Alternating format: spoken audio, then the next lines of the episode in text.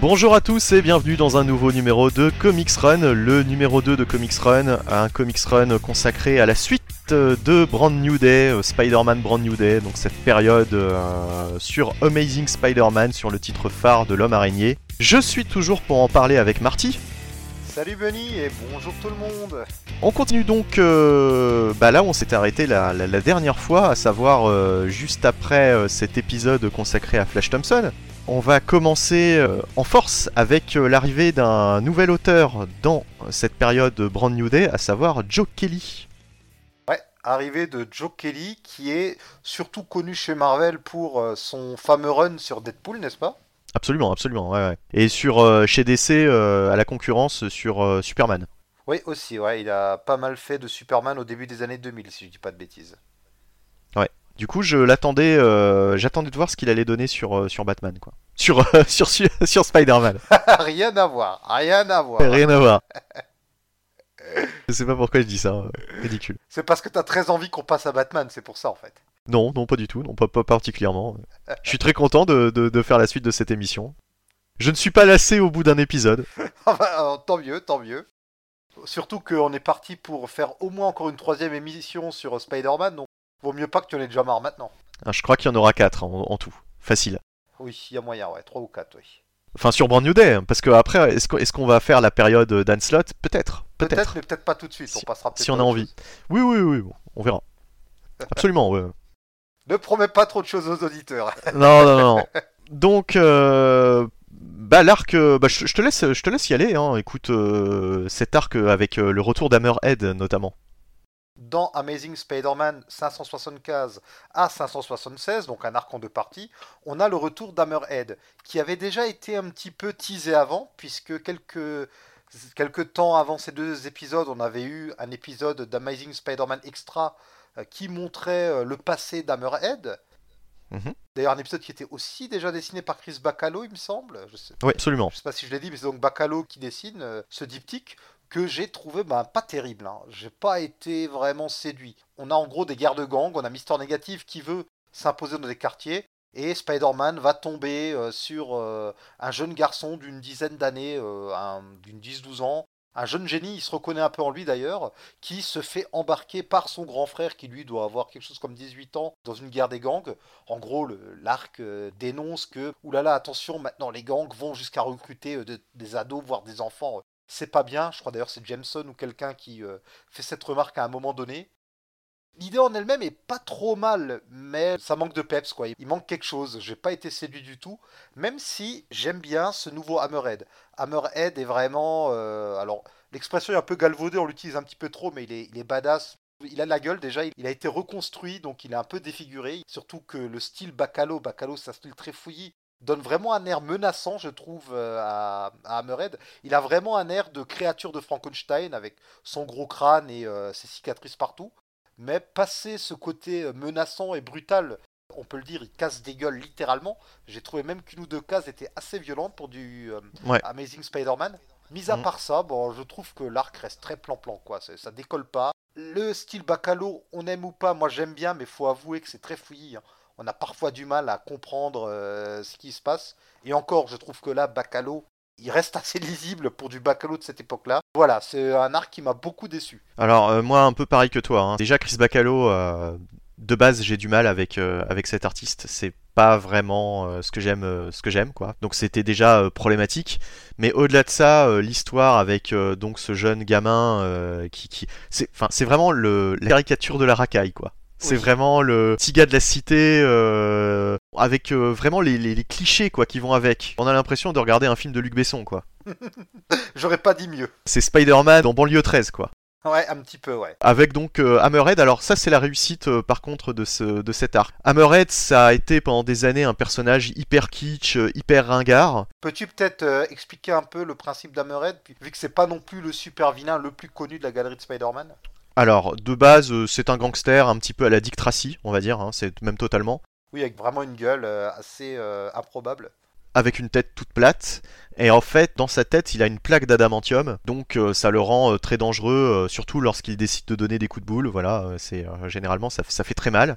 Il a une plaque d'adamantium tout simplement parce qu'il a été opéré par euh, le docteur Jonas Harrow d'ailleurs qui est un personnage qui a utilisé pas mal euh, Roger Stern quand il est passé sur euh, Amazing Spider-Man. Le docteur Jonas Harrow qui a peut-être été créé par Denis O'Neill, je crois, sur, Spider-Man à vérifier. Mais en tout cas, là, il ne s'agit plus de Dr. Harrow d'ailleurs, puisque, comme tu le disais, il a été réinventé, il a été recréé, Hammerhead. Alors maintenant, c'est plus simplement le sommet de son crâne qui a une plaque d'adamantium, c'est tout son crâne et même tout, enfin, son exosquelette. Hein. C'est, il a un exosquelette d'adamantium quasiment. un squelette tout court. L'exosquelette, c'est à l'extérieur.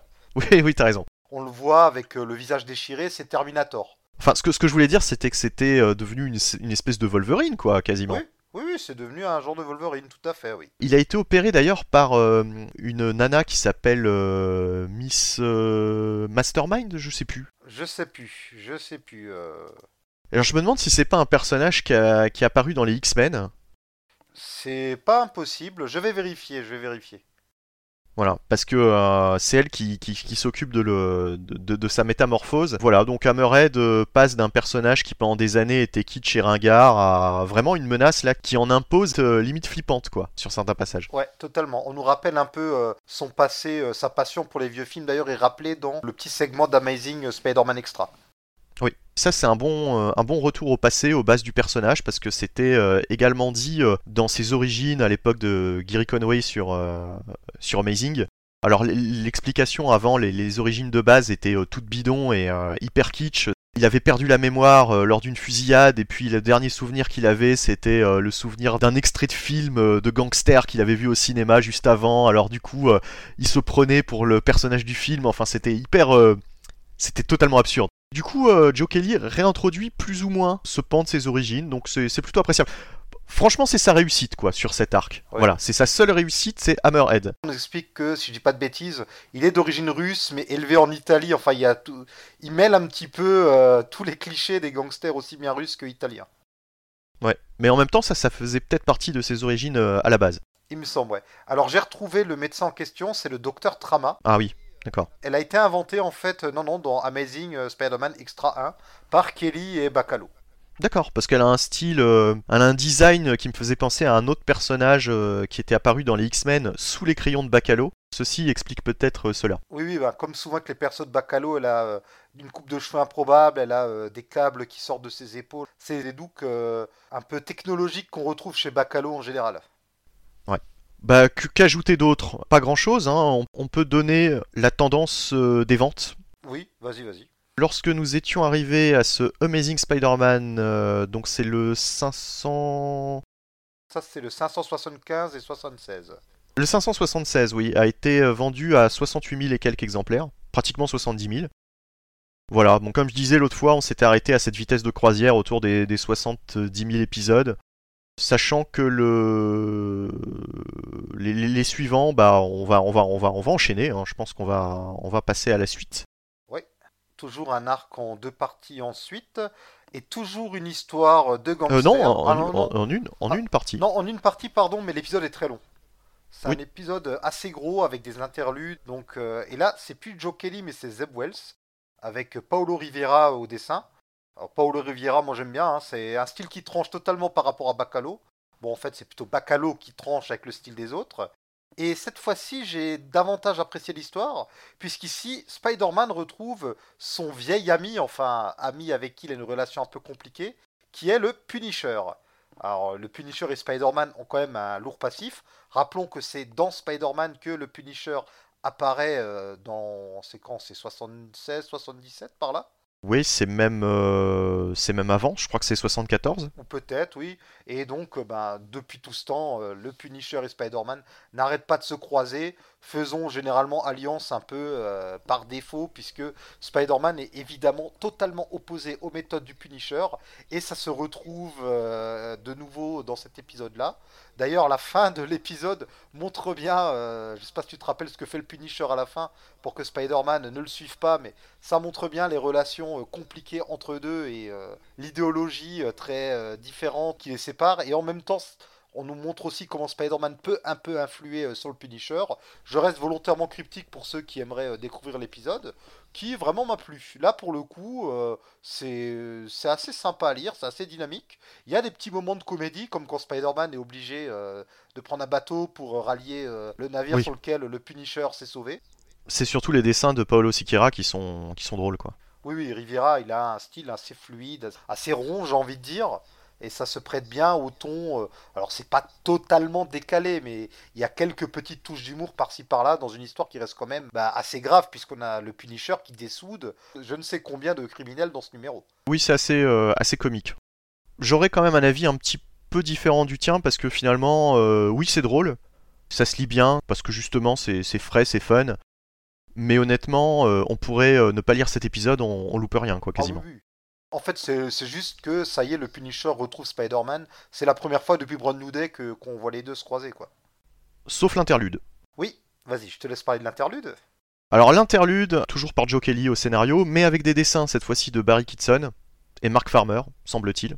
Bah, du coup, c'est retour de Joe Kelly, vu que c'est Zeb Wells qui fait euh, l'histoire principale. Oui, t'as raison, oui, oui, bien sûr, oui, oui. Je confonds les deux aussi, je sais pas pourquoi, j'arrête pas de confondre les deux. Comme on vient de parler de Joe Kelly, j'avais, j'avais pas remarqué que, qu'effectivement euh, c'était plus lui de toute façon sur cet épisode.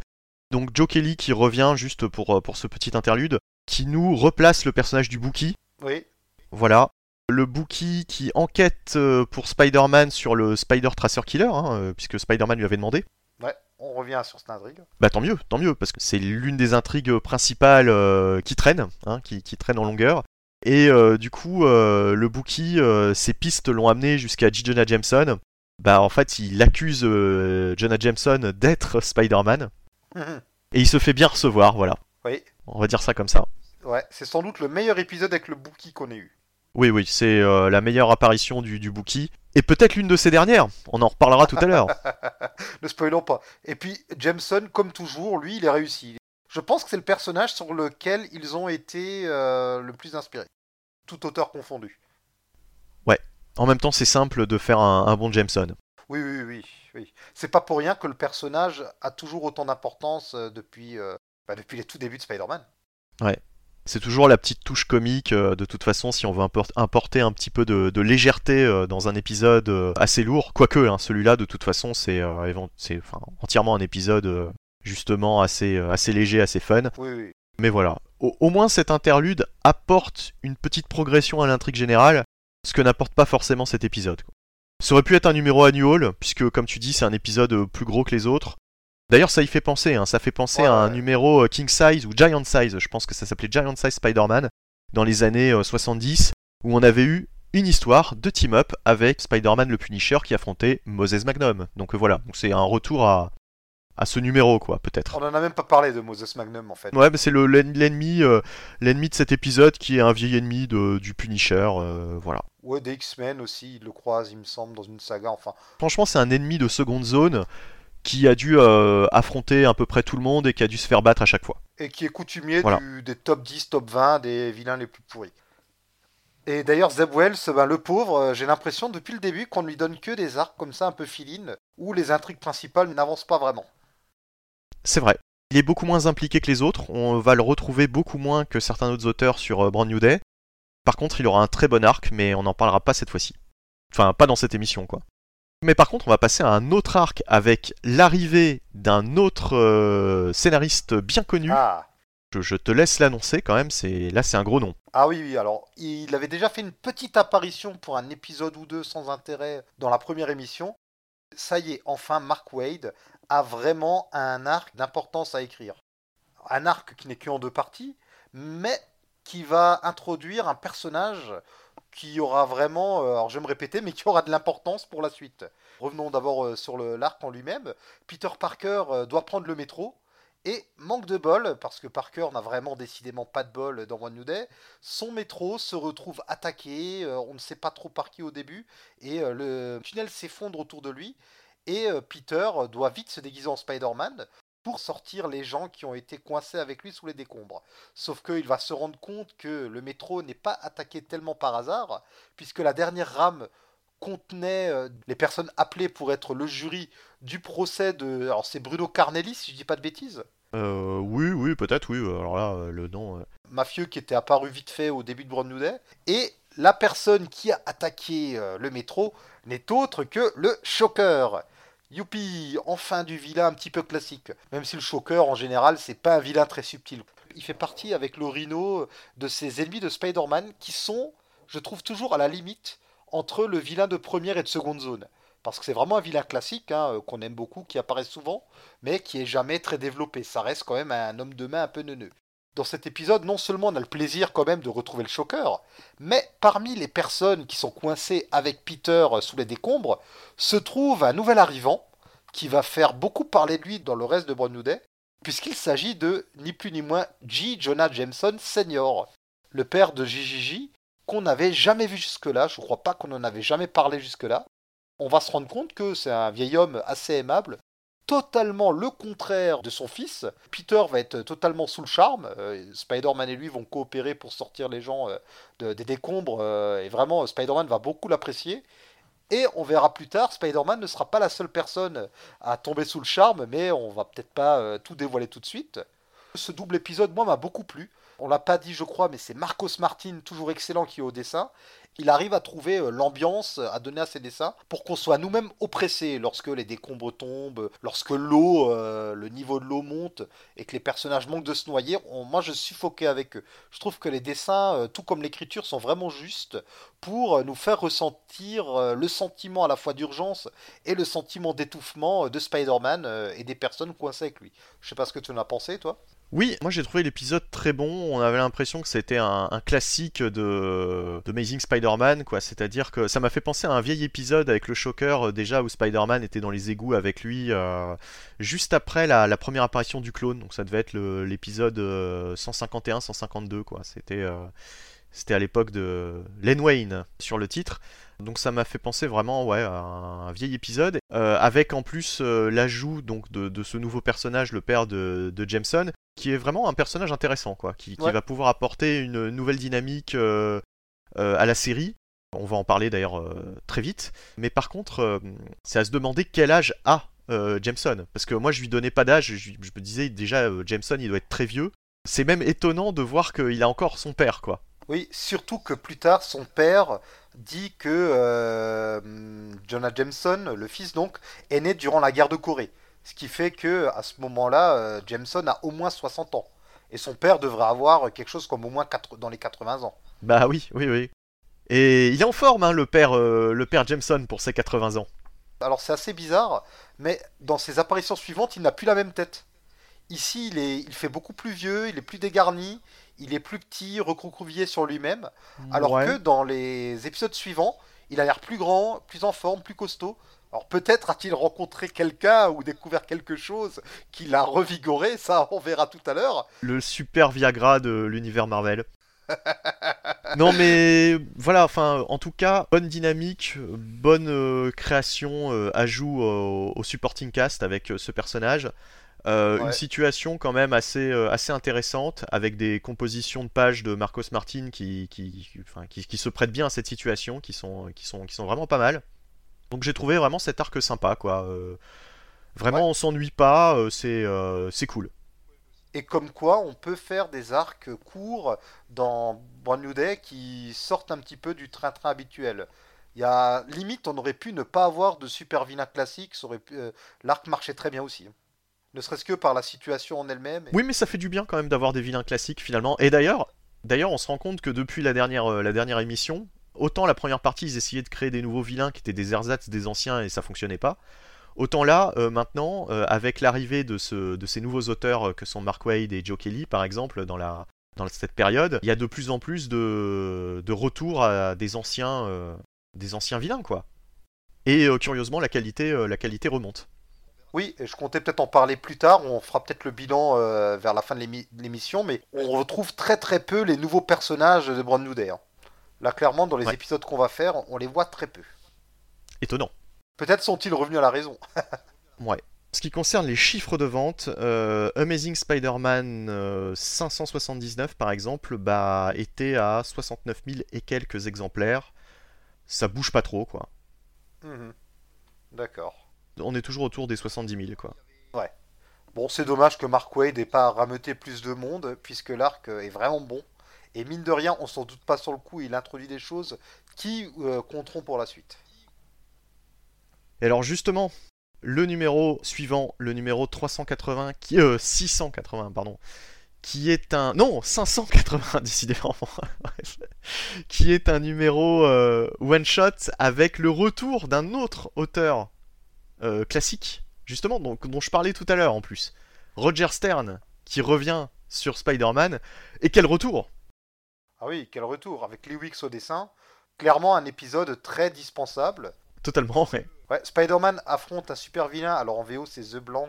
C'est monochrome, je crois, en VF. Oui, peut-être, oui. Alors c'est un très vieux vilain qu'il avait introduit dans West Coast Avengers, si je dis pas de bêtises. Alors c'est un vilain que je ne connaissais pas. hein. C'est euh, vraiment. Alors je l'ai découvert avec cet épisode. Le vilain se remémore ses mésaventures dans les années 80 avec les Vengeurs de la côte ouest. Grosso modo, ben, le vilain est assez pourri. L'histoire est pas très intéressante, hein, elle apporte rien. Vous pouvez sauter ce numéro. Oui, enfin, tant qu'à faire, euh, si vous lisez cette période Brand New Day, euh, lisez quand même cet épisode. Oui, oui, bien sûr. ouais. Il réutilise le personnage d'un flic. Ou enfin, il l'utilise. Je, je sais pas si c'est une création euh, sur cet épisode ou, euh, ou si c'est un personnage que Roger Stern avait déjà utilisé avant.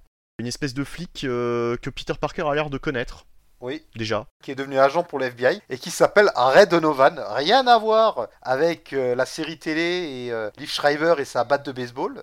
Alors pareil, hein, le personnage, moi, me, me disait rien du tout. euh, je l'ai déco- complètement découvert avec cet épisode. Ouais, bon, en tout cas, voilà, euh, vraiment, pff, rien à dire. On peut passer à la suite, je pense. Alors, en ce qui concerne les chiffres de vente, en tout cas sur ce numéro 580, on était, alors là c'est la chute, à 62 000 et quelques exemplaires, pratiquement 63 000. Ah ouais. Roger Stern n'a pas ramené du monde. Je sais pas ce que disait le pitch, mais ça devait pas être très sexy, quoi.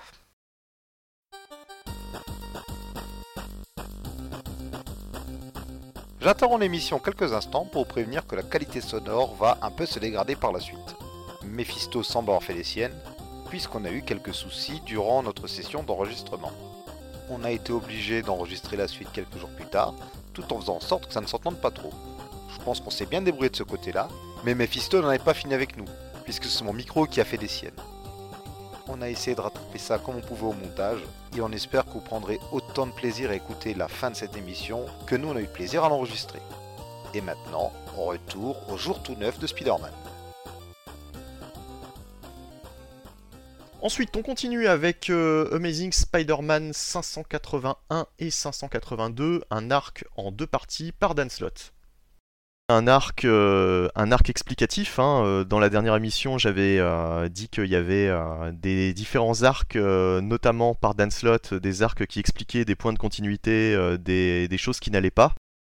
Eh bien, l'arc dont on va parler maintenant, c'est totalement ça. C'est-à-dire, c'est un arc un peu prétexte à expliquer un problème de continuité, à savoir le retour d'Harry Osborn. Tout à fait. Alors on a ce cycle de révélations qui a commencé, si on veut, avec l'annual sur Jackpot. Et là, vraiment, ça y est, on rentre dans le dur. On va voir toute une série d'histoires qui ont pour but de nous expliquer ben, comment on en est arrivé là depuis euh, le fameux euh, pacte Passec-Mephisto. D'ailleurs, comme on va le voir, bien souvent, ce pacte n'y est pas forcément pour grand-chose. Alors ici, un arc en deux parties où on va enfin s'intéresser à comment Harry Osborn est revenu. D'ailleurs, euh, cet arc est aussi un arc de retrouvailles, puisque Harry propose à Peter d'aller faire un petit tour dans le New Jersey pour aller voir Lisa Lane. Donc Lisa Lane, personnage qui est là depuis le tout début des aventures de Spider-Man, et une ancienne camarade de classe de Peter, qui est devenue la femme d'Harry Osborn, avec qui ils ont même eu un enfant, le petit Normie. Et oui, Harry a donné euh, le nom de son taré de père à son fils. Enfin, en même temps, il ne savait pas, il me semble à l'époque, que euh, Norman était le Green Goblin. Donc, euh, ils vont au New Est-ce Jersey. qu'on aura un jour un personnage qui s'appellera Normal Osborn Euh, Vu comment cette famille tourne, et j'ai l'impression que le petit Normie euh, est pas forcément des plus équilibrés, ça m'étonnerait. hein, vraiment. euh. Dans toutes les versions futuristes alternatives, de toute façon, il devient aussi taré que son père. Oui, oui, oui. D'a- D'ailleurs, il a du, bah, il a du sérum du Goblin dans le sang, je crois, le petit Normie. Bon, je sais plus à force. oui, à force, on sait plus. De toute façon, s'il l'a Sans pas. doute, sans doute, ils en, ils en ont tous. Ils en ont tous. Ça doit être héréditaire à force. Oui, oui, et puis Norman, il fait une petite picouse à ceux qui en ont pas, donc c'est réglé. Et C'est comme la coupe de cheveux. Hein. oui, la fameuse coupe de cheveux. Il y aura d'ailleurs euh, Spider-Man fait un moment de blague sur coupe de cheveux de Norman plus tard. Ça c'est un gros classique aussi. Donc ils vont retrouver euh, Lise et le petit Normie et d'ailleurs c'est une vraie retrouvaille familiale puisque rappelons que Peter est aussi le parrain du petit Normie et que on découvre ici que Lise et Normie ne vivent pas seuls puisque Mark Craxton, le demi-frère de Liz Allan vit avec eux et Mark Craxton, euh, eh ben c'est pas n'importe qui puisque c'est aussi un super vilain, c'est le Molten Man ou homme de métal euh, en France. Donc la pauvre Liz Allan, non seulement euh, son ex-mari puisque elle et Harry ne sont plus mariés, est un super vilain, mais son demi-frère en est aussi. Hein. Décidément, des fois quand ça veut pas, ça veut pas. hein. Et il s'agit ici donc de nous expliquer euh, non seulement comment Harry est revenu, mais aussi de nous montrer euh, quel est l'état de son statu quo avec Liz. Bon bah forcément ça se passe pas très bien entre eux. Et le petit Normie d'ailleurs est assez perturbé par le fait que euh, son père qui était mort est de retour, mais depuis qu'il est de retour, il vient pas très souvent les voir. Le petit Normie a un peu tendance à mal vivre les quelques visites que son père lui accorde. Et on découvre aussi que, et ça vraiment c'est un leitmotiv dans l'histoire de Spider-Man, il tient Spider-Man responsable pour tous ses malheurs. Ça c'est vraiment quelque chose d'assez habituel chez les gens de l'entourage de Peter. Forcément, euh, Mark Craxton euh, s'échappe de, de- Il est en fait dans une, dans une pièce à part euh, où on essaie de le soigner en basant d'ailleurs un remède. Alors ça c'est Harry qui arrive avec un remède basé sur un personnage que JMS avait introduit dans un arc, un personnage qui était un espèce de Molten Man bis, un Molten Man du pauvre. Et on découvre donc que... Qui, euh, qui était un arc que j'avais bien aimé, moi, à l'époque. Oui, c'est un arc intéressant où on découvrait que euh, dans le lycée de Peter, il y avait un type encore plus loser que Peter, au point que si Peter était le souffre-douleur de tout le monde, le loser de tout le monde, bah lui c'était un peu le loser par rapport à Peter. Alors, je, je me rappelle que sur les, les forums à l'époque, euh, beaucoup de gens n'aimaient pas cet arc, mais je pense que c'était euh, surtout l'effet euh, Sins Past, Ouais. puisque c'était l'arc juste après Sins Past. Et du coup, euh, JMS était euh, forcément décrié ensuite euh, à travers tout ce qu'il faisait, quoi. Et cet arc-là, moi, je l'avais trouvé plutôt pas mal, puisque cette espèce de Molten Man du pauvre, en fait, on s'en fiche un peu de ses pouvoirs, c'était pas l'important de cet arc. Ce qui était intéressant, c'était de voir effectivement une sorte de, de Peter Parker bis qui a pris un autre chemin et de voir justement ce qu'aurait pu devenir Peter Parker sans la piqûre de l'araignée, quoi. Puisque en, en fait, euh, ce, ce personnage-là, c'était vraiment, euh, comme tu l'as dit, un, un Peter Parker, quoi, euh, de base. Ouais. Simplement, il n'a pas eu la, la même chance, si on peut parler de chance, et, euh, et euh, du coup, il n'a pas pris le même, le même chemin de vie, et, et voilà quoi. Enfin, c'était le, le- le parallèle entre Peter Parker et, ce, et cette personne était, était intéressant. Ouais, et en même temps, je peux comprendre que ça ait déplu parce que c'est un peu réchauffé. Hein. J'ai pas d'histoire particulière en tête, mais je sais que ce genre de choses, on a déjà pu le voir par le passé, que ce soit dans la continuité classique ou euh, dans des mondes parallèles. Certes, mais je trouve ça bien écrit quand même. Enfin, généralement, JMS euh, a une caractérisation de ses personnages assez solide. Oui, c'est vrai que finalement, si on Quand enlève... on le, quand on l'embête pas, quoi, avec, Ouais. euh, avec des décisions éditoriales. Ouais, voilà, on enlève euh, le crossover l'autre, et puis le final, le One More Day, et puis euh, bon, on va jeter un voile pudique euh, sur euh, Sinpast, même s'il a aussi eu des interférences, mis à part ces trois histoires-là, et même Sinpast en soi, si on accepte euh, les énormités qu'il faut avaler euh, par rapport euh, à ce qu'on découvre, ça reste plaisant à lire aussi, hein, vraiment GMS, run mémorable. Mais revenons donc à cet arc de Dan Slott, d'ailleurs vous verrez qu'on parlera de nouveau de GMS tout à l'heure, donc, Dan Slott a la lourde tâche de nous dire qu'est-ce qui est arrivé à Harry, comment Harry a fait pour revenir. Et donc, l'explication vient à la fin. Donc voilà, Harry arrive, il se prend la tête avec Lise. Comme il faut toujours, euh, dans ce type de, petites, euh, de petits épisodes un peu plus euh, centrés sur les relations, il faut toujours qu'un super vilain arrive à un moment ou à un autre. Bon, bah, Mark Craxton vient jouer un peu le, le, vilain de service. hein. Alors, une chose sur le coup qui m'a fait tiquer, c'est que Peter forcément s'éclipse et revient en Spider-Man, et Harry, Harry va se faire tout, Harry accepte totalement que Peter disparaisse. Il dit ah, ah Spider-Man, c'est Peter qui t'a appelé, c'est ça, sans même se demander où est passé Peter. Ça paraît bizarre, mais il y a une explication à ça nous- qui arrivera tout à l'heure. Oui. Suite à cette, cette confrontation, Peter veut enfin avoir une conversation avec Harry et lui dit cette phrase. Mais alors, alors je me rappelle qu'à l'époque ça avait gueulé sur les forums et là à la lire, à la lire, je comprends totalement pourquoi. Il lui dit Écoute, Harry, depuis que tu es revenu d'entre les morts, on évite d'en parler, mais il serait peut-être temps que, ça y est, on est en face de cette discussion. Et là, je me dis, mon Dieu, ça fait donc plusieurs mois dans, dans le temps Marvel que Harry, que tout le monde croyait mort, et on découvre ici qu'il était légalement déclaré mort, bah, est revenu en Amérique.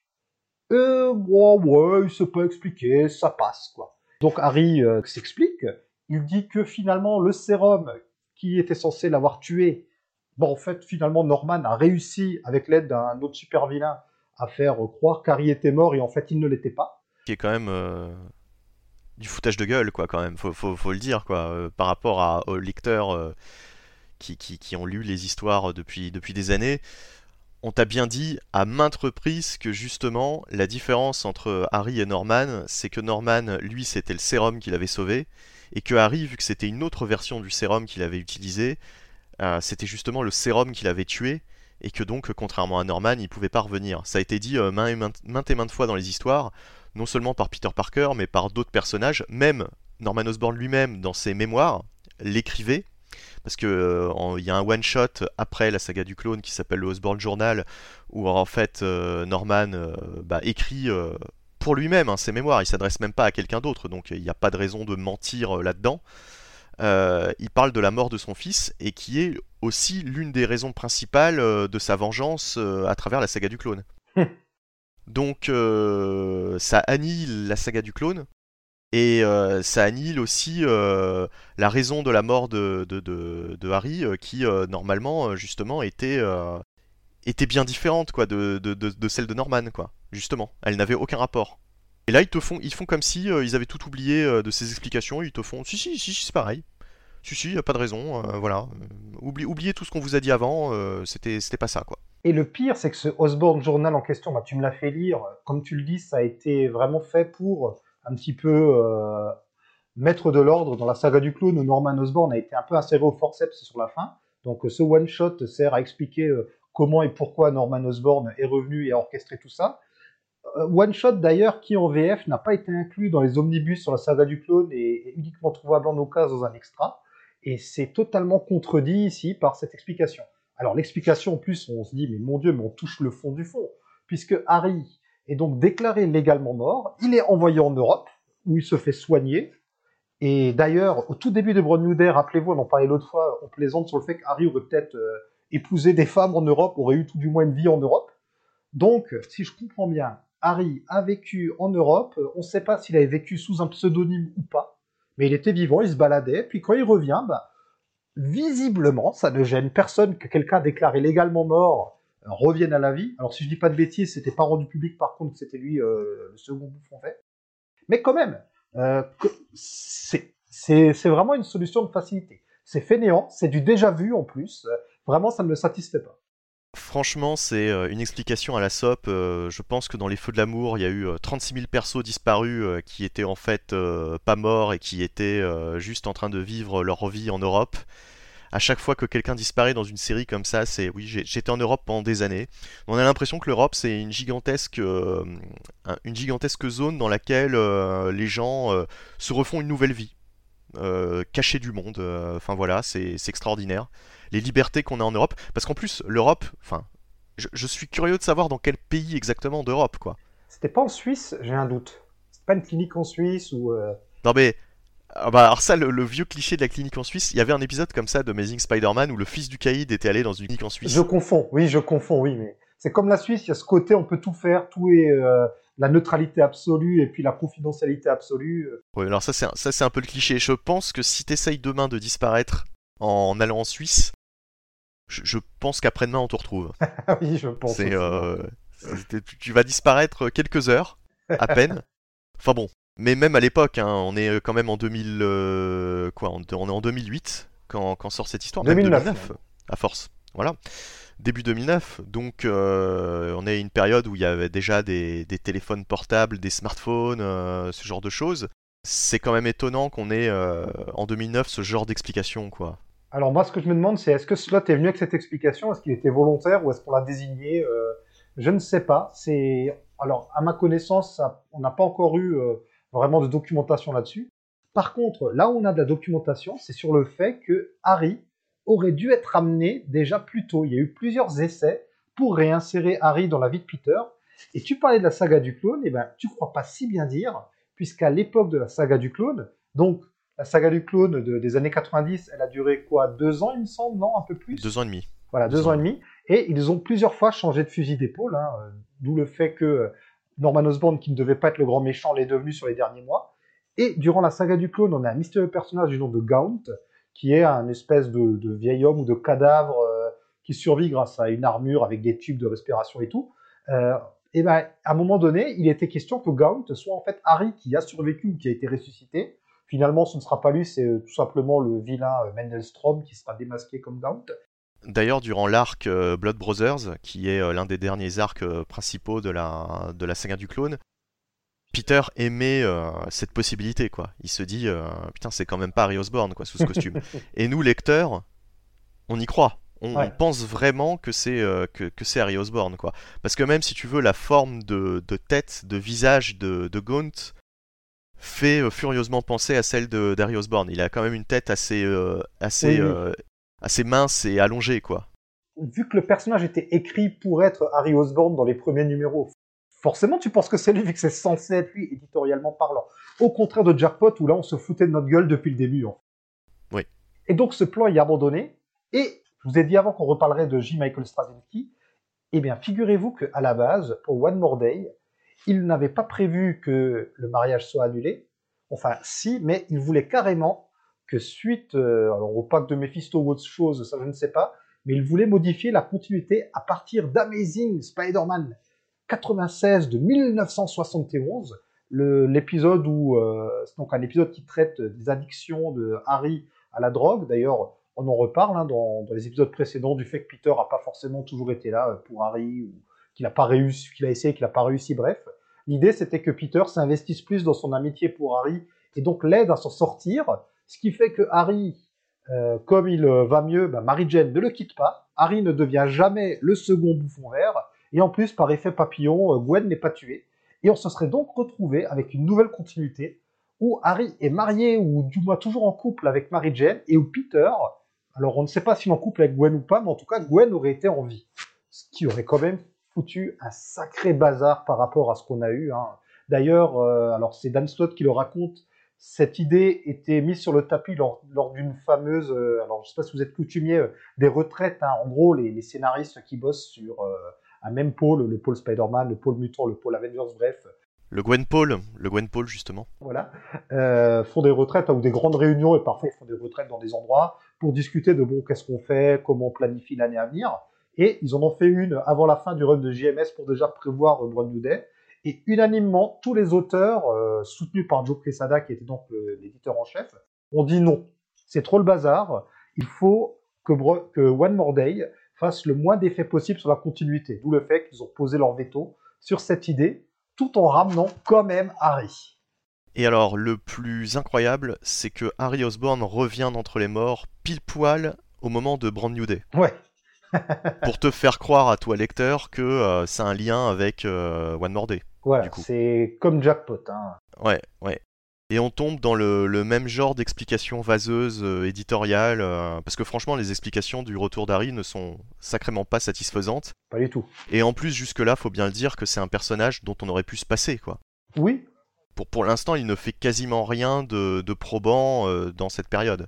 Bah alors je t'avoue que je suis quand même content de le revoir. Je suis pas méga attaché à Harry, j'ai pas lu autant de vieux comics que toi sur Spider-Man. Je les ai pas tous lus, les épisodes classiques. Mais c'est un personnage que j'aime bien je suis content de le revoir finalement parce que je me dis, le problème, ça c'est un problème, il y a beaucoup, il y a beaucoup d'auteurs d'ailleurs qui se refusent à tuer des personnages, ou tout du moins des personnages importants, parce qu'ils disent, bah, tu prives d'autres gens de jouer avec ou de faire des choses. Et il y a, il y a des choses, refaire revenir Harry, pourquoi pas? Et à la limite... Alors, je, je, je, je contrebalancerai l'argument que c'était un personnage qui, euh, je pense, était bien plus intéressant à utiliser mort que vivant. C'est-à-dire que les, répercussions de sa mort ont donné lieu à des arcs beaucoup plus intéressants que les histoires, que toutes les histoires d'ailleurs qu'on va avoir, ou quasiment toutes, qu'on va avoir à propos de son retour. Ah bah alors je suis pas d'accord avec toi par rapport à une histoire qui arrive, mais je comprends totalement ce que tu dis. Oui, je, je, bah, je, je, vois très bien euh, de, quelle histoire euh, il s'agit dont on va parler tout à l'heure.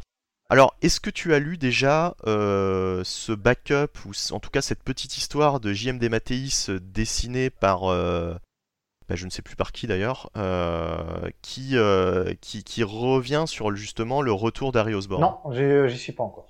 D'accord, ok. Donc, euh, ok. Bah, on en parlera On en dans une prochaine émission. Et, et juste pour terminer, le truc aussi, c'est que Peter, c'est quand même quelqu'un qui a déjà beaucoup de morts dans son entourage. Ben, Gwen, même le capitaine Stacy, Jean de Wolf. Il y a déjà tellement de personnes mortes qui ont un impact sur sa vie que c'est pas très grave euh, si on annule celle d'Harry. De toutes les morts qu'il y a eu, c'était peut-être celle à annuler à la limite. Mais bon, on en reparlera peut-être ou pas. hein.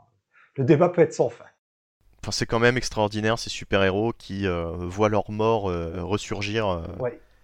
C'est que c'est quand même sympathique. quoi. Oui. Et puis surtout, pour terminer quand même là-dessus, je veux, je veux quand même vous dire ça, c'est que bah, même sans Mephisto, Harry serait revenu. Donc en théorie, bah, il y a plein d'univers alternatifs de futurs possibles où Harry devrait être revenu. Vu que vu qu'il n'a jamais été mort, euh, vu qu'en fait on a caché sa, sa, sa survie. Effectivement. En tout cas, euh, un arc euh, globalement assez moyen. Ouais. Moi, à l'époque, je m'étais dit, franchement, tout ça pour ça, pour cette explication qui tient en, en trois pages. hein. C'est-à-dire, il y a vraiment trois pages euh, sur euh, les deux parties de, de l'arc qui, qui sont, euh, qui sont, on va dire, pseudo-intéressantes, parce que même les explications sont pas vraiment satisfaisantes. Mais mais il y a guère que ça de, à, à retenir quoi, de, de, de cet arc. Ouais. En plus, on l'a pas dit, mais c'est Mike McCone au dessin avec un lentrage Andy Lanning et Klaus Johnson. Euh, Il fait le taf, mais c'est pas extraordinaire. Ah, la deuxième partie, je l'ai trouvée sacrément moins bonne que la première graphiquement. Bah en fait sur la seconde partie, Klaus Johnson il passe carrément au dessin. Il est que sur le deuxième, la deuxième partie d'ailleurs. Il y a un personnage, je ne sais plus qui, c'est peut-être Harry, c'est peut-être Peter, qui perd sa bouche sur euh, une case. C'est-à-dire que la bouche n'est même pas dessinée, quoi. C'est euh, Alors c'est peut-être le problème des trois épisodes par mois. Je pense qu'il y a eu des fois où il y a peut-être des arcs qui ont été intervertis, tu vois, ce genre de choses, qui font qu'ils ont dû rusher, voire appeler des dessinateurs en renfort pour terminer quelques histoires. comme Ferrero Rocher. Amazing Spider-Man 581 qui a vendu 68 000 et quelques exemplaires, pratiquement 69 000. On était toujours à peu près euh, autour de, de- de ces chiffres hein, euh, à l'époque. Euh, et puis le 582 qui a vendu euh, bah, déjà beaucoup moins, 59 000 et quelques, Hmm. pratiquement 60 000. Donc euh, entre la première et la deuxième partie, une fois que les gens ont eu l'explication du retour d'Harry Osborn, eh bien il y a 10 000 lecteurs qui se sont barrés. C'est pas dans la deuxième partie le- l'explication? Non, c'est dans la première. Ah ouais, ah oui, bah, Justement, c'est quand ils sont, c'est quand ils sont sur la route. ah oui, bah à ce moment-là, oui, je le comprends. je les comprends. Voilà, donc euh, ils se sont dit en plus l'explication est toute miteuse. euh, franchement, le, le cliffhanger avec le retour de Molten Man, on s'en fout. quoi. Oui, oui, oui. Et donc on va passer au 583, qui est un numéro assez important, mais pas forcément pour l'histoire principale. Donc euh, ça s'appelle Platonique. Et de quoi s'agit-il, Marty? Et bien donc, épisode écrit par Mark Wade, avec au dessin Barry Kitson et à l'ancrage Mark Farmer, qui, est, euh, sous- qui accompagne souvent Kitson d'ailleurs dans ce rôle. Épisode super important. Comme euh, souvent avec Mark Wade, on a des choses, je trouve, assez finement écrites du point de vue de la caractérisation et des interactions entre les personnages. Alors, Enfin, important, non, je dirais pas important. Je dirais un euh, épisode très intéressant. oui, très bon épisode, on va Ouais. le dire tout de suite. Mais par contre, euh, pas, pas essentiel. Quoi. alors, pas important pour la continuité euh, générale, par contre, important dans le parcours de vie du personnage sur lequel euh, on s'attarde Ouais. ici, qui n'est pas Peter Parker, mais Betty Brandt. Betty qui fait un peu un retour en force depuis le retour de Brand New Day. C'était un peu un des seuls personnages vraiment du supporting cast de Peter à survivre. En gros, ben, tout le supporting cast de- du Daily Bugle, même s'ils finissent au compte-goutte par le quitter, eux restent toujours. Et Betty, euh, donc, euh, comme tout l'entourage de Peter, elle en a marre.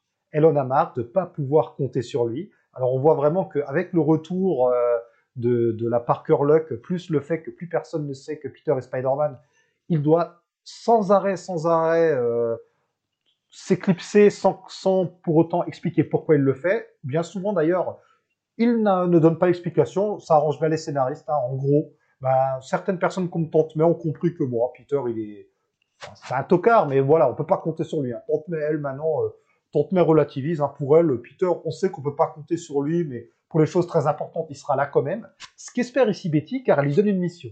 Elle lui dit, écoute Peter, là vraiment, euh, c'est de la folie en ville. Il y a, je dois couvrir cette euh, superbe euh, élection du maire dont tout le monde se fiche. Bon, et puis surtout, euh, voilà, Tout le monde a quitté le navire hein, depuis que le Daily Bugle a été racheté par Dexter Bennett. Euh, Joe et compagnie, euh, tout le monde est parti. Elle se sent seule. Elle dit Peter, s'il te plaît, euh, je veux compter sur toi. Organise-moi une soirée d'anniversaire ce week-end. Et donc on la suit pendant tout l'épisode. hein. Elle a peur à mesure que la date avance. Elle se donne aussi de mission. Trouver une petite amie à Peter. Bah, Peter arrive à faire échouer cette mission. En même temps, bon, il n'est pas spécialement non plus intéressé. euh, c'est pas sa priorité en ce moment. Et arrive le moment où, ça y est, c'est le grand soir. Betty s'apprête à sortir. hein, elle, est, elle est toute bien habillée et tout. Et Peter débarque et finalement, ils font une soirée à deux. Et elle est déçue. Et à la fin, elle lui explique que bah, c'est bien simple, Betty. Personne ne voulait venir. T'as trop changé euh, depuis que t'es au DB et tout. euh, voilà, euh, tes amis se sont éloignés. Tu as laissé tes amis s'éloigner de toi. Et là, finalement, elle se rend compte que ce Peter, qu'elle décrit quand même comme quelqu'un de peu fiable, eh ben, ça reste la seule personne avec qui, sur qui elle peut compter. Elle le dit, voilà, c'est mon meilleur ami, c'est l'épaule sur qui je peux toujours me reposer. Et je trouve c'est c'est touchant. C'est vraiment Mark Wade l'écrit de manière à ce qu'on ait euh, plein d'empathie pour Betty. Ça rehausse aussi un petit peu euh, Peter, qui montre que c'est aussi finalement, malgré tout, ça lui arrive d'être un héros du quotidien quand même. Et voilà quoi, j'ai été touché. Et surtout, Mark Wade a le bon goût de ne pas mettre au forceps un super vilain juste pour en mettre un. Souvent dans ce genre d'épisode, euh, de genre de petite histoire en une ou deux parties, on va nous mettre un vilain à tout prix, quitte à, à le sortir de derrière les fagots pour qu'il y en ait un. Là, non, il n'y en a pas. Et l'histoire se suffit vraiment euh, à elle-même. Ouais, bah écoute, euh, dans l'ensemble, moi j'ai le même avis que toi, à savoir que c'est un épisode euh, qui est euh, quand même très très sympathique et ça nous donnerait envie plutôt que Betty soit l'intrigue principale amoureuse de, de Peter, Totalement. plutôt que Carly ou que, ou que les, les quelques nouvelles protagonistes introduites lors de Brand New Day. Oui. Voilà, c'est, on voit que c'est toujours dans les vieux pots qu'on fait les meilleures soupes, vu que à chaque fois qu'on nous ressort des personnages classiques, que ce soit les vilains ou que ce soit euh, les... le supporting cast, bah tout de suite les épisodes sont meilleurs. Ouais. Et c'est vrai que c'est étonnant ici, parce que l'épisode est narré par Betty. À aucun moment, dans ses pensées, elle ne mentionne le fait qu'elle et Peter ont été ensemble. Alors ça a duré très peu d'épisodes et elle n'était pas vraiment amoureuse de lui. D'ailleurs, lui-même se remet très très bien de cette rupture. Mais rappelez-vous, Betty est la toute première petite amie que Peter a au tout début d'Amazing Spider-Man.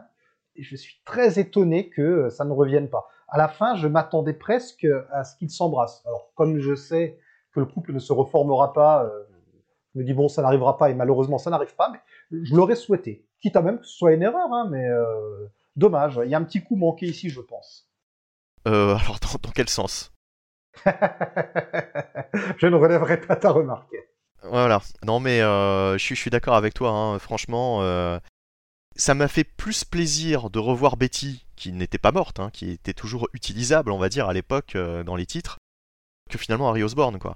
En tout cas jusque-là. Surtout qu'ici, on a vraiment, d'un point de vue moral, elle est un peu tiraillée à la fin avec les révélations que lui fait Peter. Elle se dit, est-ce que j'ai pas fait une erreur en restant au DB Est-ce que j'aurais pas dû me barrer? Parce que Peter lui dit, tout le monde t'en veut, Joe Robertson le premier, d'être resté quand ils ont tous claqué la porte. Pour rejoindre un petit peu le type d'arc, ben, je sais plus qui c'était qui avait fait l'arc Peter Parker Paparazzi. En, je sais pas, alors je j'ai pas lu la suite. Enfin, dans la suite que j'ai lue, euh, Betty n'a pas de grand rôle, mais est-ce qu'on va aller vers là? Je ne pense pas, mais c'est dommage. Il y a peut-être eu une occasion manquée ici. Ouais, effectivement, non mais euh, en tout cas, euh, c'est un, un épisode euh, qui s'est écoulé à combien d'exemplaires à ton avis? Bon, alors, je sais pas, surtout que, si je dis pas de bêtises, la couverture, c'est une couverture de Romita un peu old school avec Peter qui a euh, deux brunes. Je sais pas si l'une est Betty ou pas, euh, chacune, il les tient chacune par le bras. Enfin, c'est pas très vendeur, un one shot, en plus après un arc euh, très très euh, très moyen, pour pas dire mauvais. Je pense pas qu'il a dû se vendre plus que le précédent.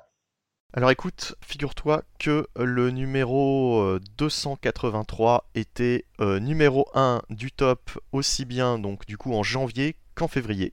Sur deux mois, Et oui. Pour la bonne et simple raison que ce numéro 583, c'était le numéro avec les variant cover Obama.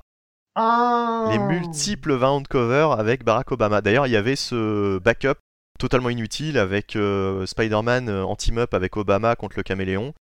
Il faut savoir que le premier mois, donc en janvier, ça a vendu 352 847 exemplaires. Oui, quand même. C'est énorme. Et en février, on est toujours à la première place avec 148 778. Ok. On va dire oui, ça a baissé. Bah oui, oui, ça a baissé, mais euh, toujours première place. Deux mois consécutifs, comme quoi la Obamania euh, avait le vent en poupe hein, à l'époque. Oui. Obama qui était euh, fraîchement élu, puisque c'était en novembre, si je dis pas de bêtises, novembre L'investiture, elle est 2008. en- elle est fin janvier, début février, donc Voilà. ça correspondait à ce moment-là. Obama qui lui-même jouait un peu sur ce côté euh, geek, puisque lui-même se disait ancien lecteur de comics. Il disait que dans sa jeunesse, il avait lu Spider-Man et Conan. Je me rappelle aussi d'une déclaration où Obama, en plaisantant, disait qu'il était de Krypton. Ça va bien que le personnage, finalement. Ah, justement, j'avais été étonné de ne pas retrouver ce backup à un moment donné dans mes lectures. Je me suis dit, tiens, Panini l'a peut-être mis plus tard. Et en fait, non. Panini l'a uniquement mis de manière très étrange dans un numéro. Alors, ils avaient sorti une collection, c'était euh, Spider-Man et les héros Marvel. C'était des recueils où on avait différents team-up. Et donc, c'est dans le tout premier, qui contient majoritairement un team-up entre Spider-Man et Wolverine. Et donc, dans ce volume-là, on retrouve ce one-shot. Je n'explique pas pourquoi ils ont mis ce numéro avec ce volume-là, mais donc voilà, si vous voulez le lire, vous ne le retrouverez pas dans les magazines. Et alors, à vérifier, mais je suis même pas sûr qu'il soit inclus dans les Deluxe. Bah écoute, je, je sais pas. En tout cas, c'est totalement hors continuité, donc euh, voilà, c'est pas forcément euh, un, truc, euh, un truc essentiel, quoi.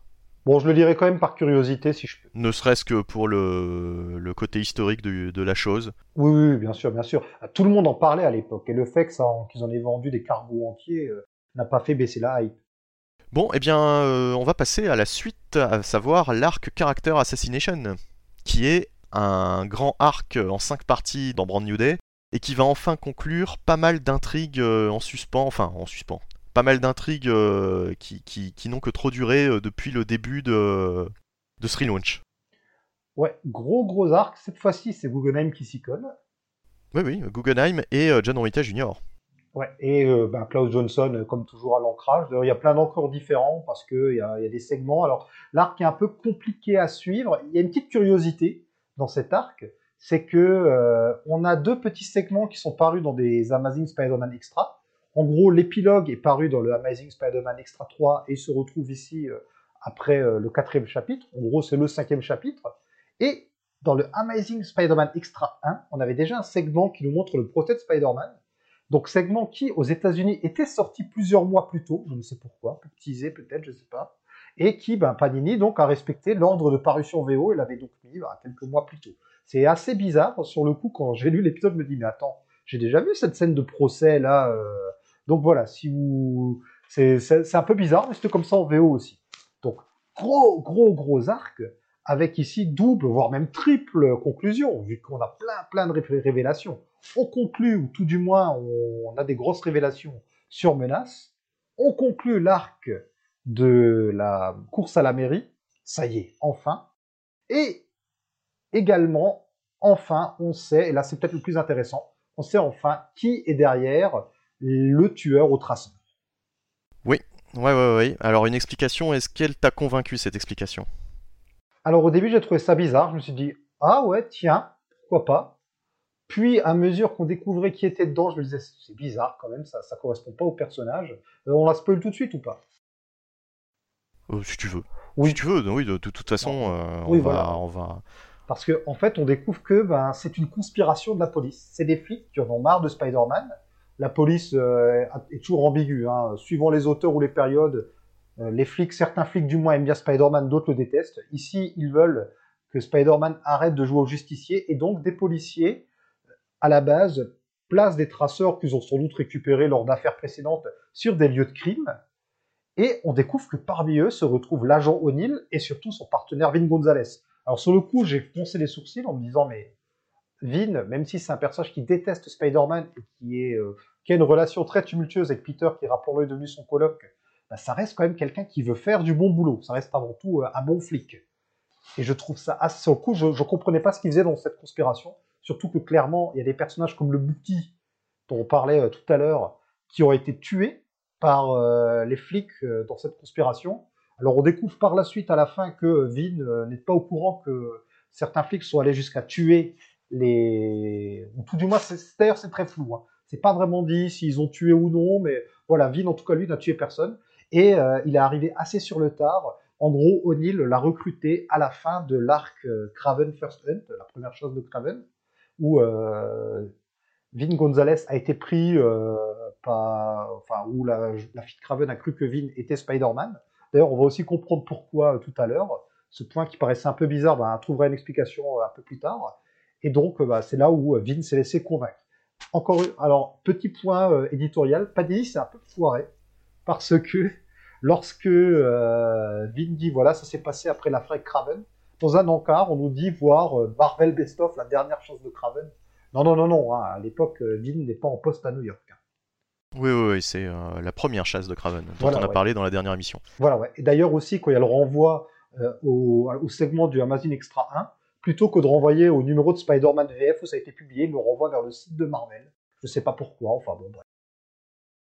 Alors c'est vrai que cette euh, explication des flics euh, ripoux là, elle est un petit peu, un, un petit peu tirée par les cheveux, d'autant que, euh, si on se souvient bien, Vin n'aimait pas du tout Spider-Man, mais par contre l'autre, son, son, son collègue, O'Neill, c'est O'Neill, hein, c'est ça, hein, je crois, hein, Oui, O'Neill, ouais. euh, était euh, normalement un ferveur, euh, un fervent supporter de, de, de comment dire, de, de, de Spider-Man. Et là, on, on se rend compte que, grosso modo, euh, bah, il s'en fiche complètement de Spider-Man. Au contraire, puisqu'il essaye de le, de, de le mettre à mal. Oui, oui, oui, il est totalement opposé à Spider-Man. Vu, vu qu'il va jusqu'à falsifier des scènes de crime, voire même, c'est sous-entendu peut-être faire des assassinats. Donc, c'est, en lisant ça, c'était à se demander si ça avait pas été euh, décidé, tu sais, euh, au fil de la lecture, au enfin, au fil de l'écriture, je veux dire. Ouais, il faudrait vérifier, tiens. Je, je t'avoue que j'ai pas trop fait ce genre de recherche. Ce serait intéressant, peut-être pour la prochaine émission, d'essayer de voir. euh, sur- Mm. L'idée en soi, le- la conspiration tout, le fait qu'il n'y ait pas un tueur, mais un groupe de personnes et tout, pourquoi pas? Mais ça reste un peu trop gros sabot, encore une fois, je trouve. Bah, en tout cas, c'était, euh, comment dire, euh, une explication euh, assez intéressante par rapport à, aux autres explications qu'on a dans cet arc. Ouais. Le principal problème que j'y vois pour l'instant, c'est que euh, je suis quelques numéros plus loin, hein, en- et bah, j'ai pas l'impression que, à part nous dire que Vin est en prison, j'ai pas l'impression qu'il y ait vraiment de retombées. Ben écoute, euh, la plupart des intrigues euh, premières de Brand New Day vont tout simplement être euh, laissées de côté et j'ai envie de dire tant mieux parce que c'était pas passionnant. Alors une autre, inti- une autre intrigue pardon, qui prend fin dans cet arc, c'est les élections. Ah, On va enfin avoir un maire de New York. Enfin, peut-être pas d'ailleurs, au final. oui, oui. Au sortir de cet Oui, arc, même pas d'ailleurs. Puisque Menace vient mettre son petit grain de sel dans l'histoire, et on découvre enfin l'identité de Menace, bah, qui n'est autre que Lily Hollister. Ouais. Alors, on pouvait peut-être déjà euh, s'en douter, on- si on commençait à se dire, bon, Menace est forcément un personnage du cast, surtout un nouveau personnage, vu que Menace tourne autour de Bill Hollister et tout. Alors, peut-être que certains l'ont vu venir. À ce niveau-là de l'histoire, je suis quasiment sûr euh, que euh, je l'avais que je l'avais deviné quoi. Le, le Spider Tracer Killer pas du tout, ou en tout cas la manière dont c'était fait, euh, non, j'avais pas j'avais pas vu ça venir. Par contre, en ce qui concerne euh, l'identité de menace, euh, oui, ça c'était euh, c'était assez euh, assez facile à deviner. Puis en plus l'explication qui est donnée est, est vraiment Oh là là. hyper classique quoi. Oui. C'est encore le syndrome, euh, enfin tu, tu vas résumer après en, en plus en détail, mais c'est encore le syndrome de ah bah tiens je suis tombé sur l'une des, des 150 000 planques du, du bouffon vert quoi. Oui, voilà, parce qu'on découvre donc. euh, Alors, euh, j'ai essayé de me rappeler parce que sur le coup, je crois que je trouvais pas ça très clair, mais euh, Lily Hollister a découvert une planque alors qu'elle était allée avec Harry. je crois que Harry allait signer des papiers ou quelque chose comme ça, et Lily se balade. euh, je sais plus, c'est la- l'ancienne maison ou l'ancien appart de Norman, et découvre une planque comme par hasard, et elle a le temps de se balader dans le labo pendant que Harry règle de la paperasse. Et enfin, c'est très grossier. Et surtout, je me dis, alors admettons, elle a trouvé cette planque et tout elle a quand même euh, un, elle utilise comme un planeur, elle le planque ce planeur à chaque fois qu'elle revêt son costume? Alors, elle a une particularité, c'est que pour la première fois, on a un sérum un peu euh, façon ultimate, puisque le sérum change physiquement Lily. Elle devient physiquement menace. Alors pas un masque. c'est extraordinaire que tu dises ça parce que il y a un changement physique dans la transformation qui ensuite n'est pas du tout expliqué. Ah, les cornes, tu veux dire Ah, quand elle devient verte et tout plus Non tard. mais dans l'arc dont on va parler tout à l'heure, Oui. oui. euh, elle est encore menace. On va revoir menace. mais sa transformation n'est plus du tout la même. C'est-à-dire on passe d'une menace dégueulasse dont on peut absolument pas deviner d'ailleurs que c'est une femme, Qui était une très bonne idée. à une menace limite sexy, Oui, j'ai envie de te dire. Une She-Hulk un peu, quoi. Une chiole, quoi, une espèce de, de démo goblin euh, au féminin, euh, voilà, enfin faut penser à une espèce de nana déguisée en démon avec des cornes sur la tête, mais Bah, en fait, c'est Lily peinte en verte avec des cornes. c'est ça, mais enfin, en, tout cas, elle est, elle est, euh, elle est pas horrible, tu vois. Et un costume, je crois qu'on voit son nombril et tout. Enfin, le costume sexualisé. Alors que Menace, il a plutôt la tête du gardien de la crypte, quoi, si tu vois ce que je veux dire. Oui, oui. On n'a absolument pas d'explication de comment ça se fait que la transformation a changé comme ça à ce point. Peut-être est-ce Norman, on en reparlera tout à l'heure, mais vu que Norman vient mettre son grain de sel, en tout cas, quand même, quand Lily, alors quand bien même elle peut se transformer physiquement, il faut quand même qu'elle transporte avec elle les habits et euh, le planeur. Quand elle part de chez elle, euh, dès qu'elle devient menace, les gens devraient quand même la voir, quoi, se casser en planeur euh, depuis son immeuble. C'est c'est un peu facile, tu vois, euh, tout Alors- ça. euh. Je me rappelle plus des détails, mais est-ce qu'il n'est pas expliqué qu'elle qu'elle qu'elle se barre uniquement de, de, de- de sa base, quoi? C'est-à-dire qu'elle est obligée de, de passer par la base, euh, la base secrète, là. En fait, faudrait relire, mais j'ai pas très bien compris si le labo où elle trouve le sérum et le planeur, est-ce que c'est chez Harry et elle y a accès tout le temps, ou est-ce que c'est juste un endroit où ils sont allés une fois et en farfouillant, elle a trouvé cette pièce Je me rappelle plus trop. Oui, je, je ne sais plus. Je ne sais En plus. tout cas, c'est pas du tout original. Non, en non, non. gros, par hasard, elle tombe dessus et euh, elle va l'utiliser. Enfin, euh, je, je commence. J'ai lu cet épisode. C'est terrible. Hein, j'ai lu cet épisode il y a quelques jours. Je commence déjà à oublier les détails tellement c'était inintéressant au possible. Alors le Voilà. seul petit détail intéressant, c'est que Harry prend du coup un peu de caractère en s'opposant à, à Lily. Oui, oui. Et Voilà. il va quand même jusqu'à réenfiler euh, le masque du Goblin euh, pour l'affronter. On sent que Harry est, est poussé par les événements à, à, voilà, à gagner un peu de cran, quoi. Et ça, c'était pas mal du tout. Surtout que, venant de lui, ancien addict, qui a souffert, qui est mort carrément à cause de cette identité du, du Goblin qui lui a tout pris, il la réendosse pour aller affronter euh, Lily. C'est un sacré sacrifice de sa part. C'est l'un des seuls moments euh, qui était plutôt bien, bien fait, bien écrit dans, cette, dans cet arc, quoi, qui est quand même en 5 parties. Donc, euh, et il y a toute une partie dont on n'a pas parlé où Spider-Man est traqué par la police, euh, il est en oui, mauvaise ouais. posture. Enfin, il y a beaucoup d'actions finalement dans les 5 parties. Mais pour autant, euh, quand j'ai relu ça, je me suis assez ennuyé euh, dans cet arc. Quoi. J'ai pas trouvé ça euh, très fluide à la lecture, euh, ni très passionnant. Bah, tu vois, passer la moitié, une fois qu'on a eu les explications au bois et tout, bah, ça va mieux. Oui. Une fois qu'on Oui. sait qui est menace, une fois que, euh, alors, il y a Carly qui est embarquée avec O'Neill, euh, Evan Gonzalez, une fois que de ce côté-là, euh, les choses se sont révélées, bah, je trouve que les deux, trois derniers épisodes s'enchaînent bien. Il y a, niveau action, Guggenheim fait du bon boulot. Et Parce que c'est la fin. d'ailleurs. Parce que tu Oui, sais que c'est la la fin, fin. donc, euh, donc, euh, donc t'es t'es rassuré. Tu- tu Ouais, vois. mais même, je trouve qu'une fois les explications pourries balancées, au final, euh, on s'en fiche un petit peu, on les oublie un petit peu et on se laisse porter par le récit. Alors, pour, est-ce qu'on a, est qu'on a terminé sur le Oui, sur, oui, sur oui. l'arc? Alors, alors du coup, par contre, euh, on se retrouve avec Bill Hollister qui gagne les élections et qui immédiatement ben, Se retire, ouais, se retire, démissionne. puisque sa fille euh, est révélée être menace et euh, du coup, euh, il ne peut pas, il ne peut pas supporter ça et Et c'est compliqué à expliquer aux gens qu'il y est pour rien aussi. oui, donc on se retrouve sans mère après nous avoir fait mariner pendant des mois entre candidat numéro 1 et candidat numéro 2 dont on se foutait euh, totalement quoi. Ah oui, alors, l'autre candidat, qu'est-ce qu'on s'en fout? C'était quoi. Thomas Crown Non, je sais plus Oui, comment il Krohn, qui ne se représentera même pas ensuite. Non, voilà, qui était euh, sponsorisé par euh, Norman Osborn et euh, voilà, c'était, on se doutait que c'était le méchant dans l'histoire, mais Et il y a même pas, ouais, il y a même pas de fin pour ce personnage en fait. non, on te dit hors champ que les deux candidats se sont retirés et que les compteurs sont remis à zéro. Voilà. Alors attention, le point du complétisme de la continuité euh, qui est un peu trop acharné, le fait qu'elle se transforme comme ça en menace, ça explique cette fameuse scène dans la mini-série euh, Secret Invasion Amazing Spider-Man où euh, d'un coup euh, Lily et Harry euh, disparaissent un peu du récit et Menace sort donc ses os, puis on retrouve Harry et Lily à la fin. Harry s'est pris un coup sur la tête, Lily l'a ramené à la maison on comprend à ce moment-là que c'est parce que bah, Lily se transforme en menace. Donc, comme quoi, même dans les mini-séries qui ont peu d'importance, écrites, alors là c'était donc par un scénariste qui n'est pas rattaché au pool principal, et ben même dans les séries de ce type, on fait attention à ce que ce soit raccord avec les plans de Brand New Day. bref, en tout cas, pour ce qui est des chiffres de vente, donc Amazing Spider-Man de février 2009, donc les 585, 586 et 587 qui font tous partie de cet arc, si je ne dis pas de bêtises. Oui.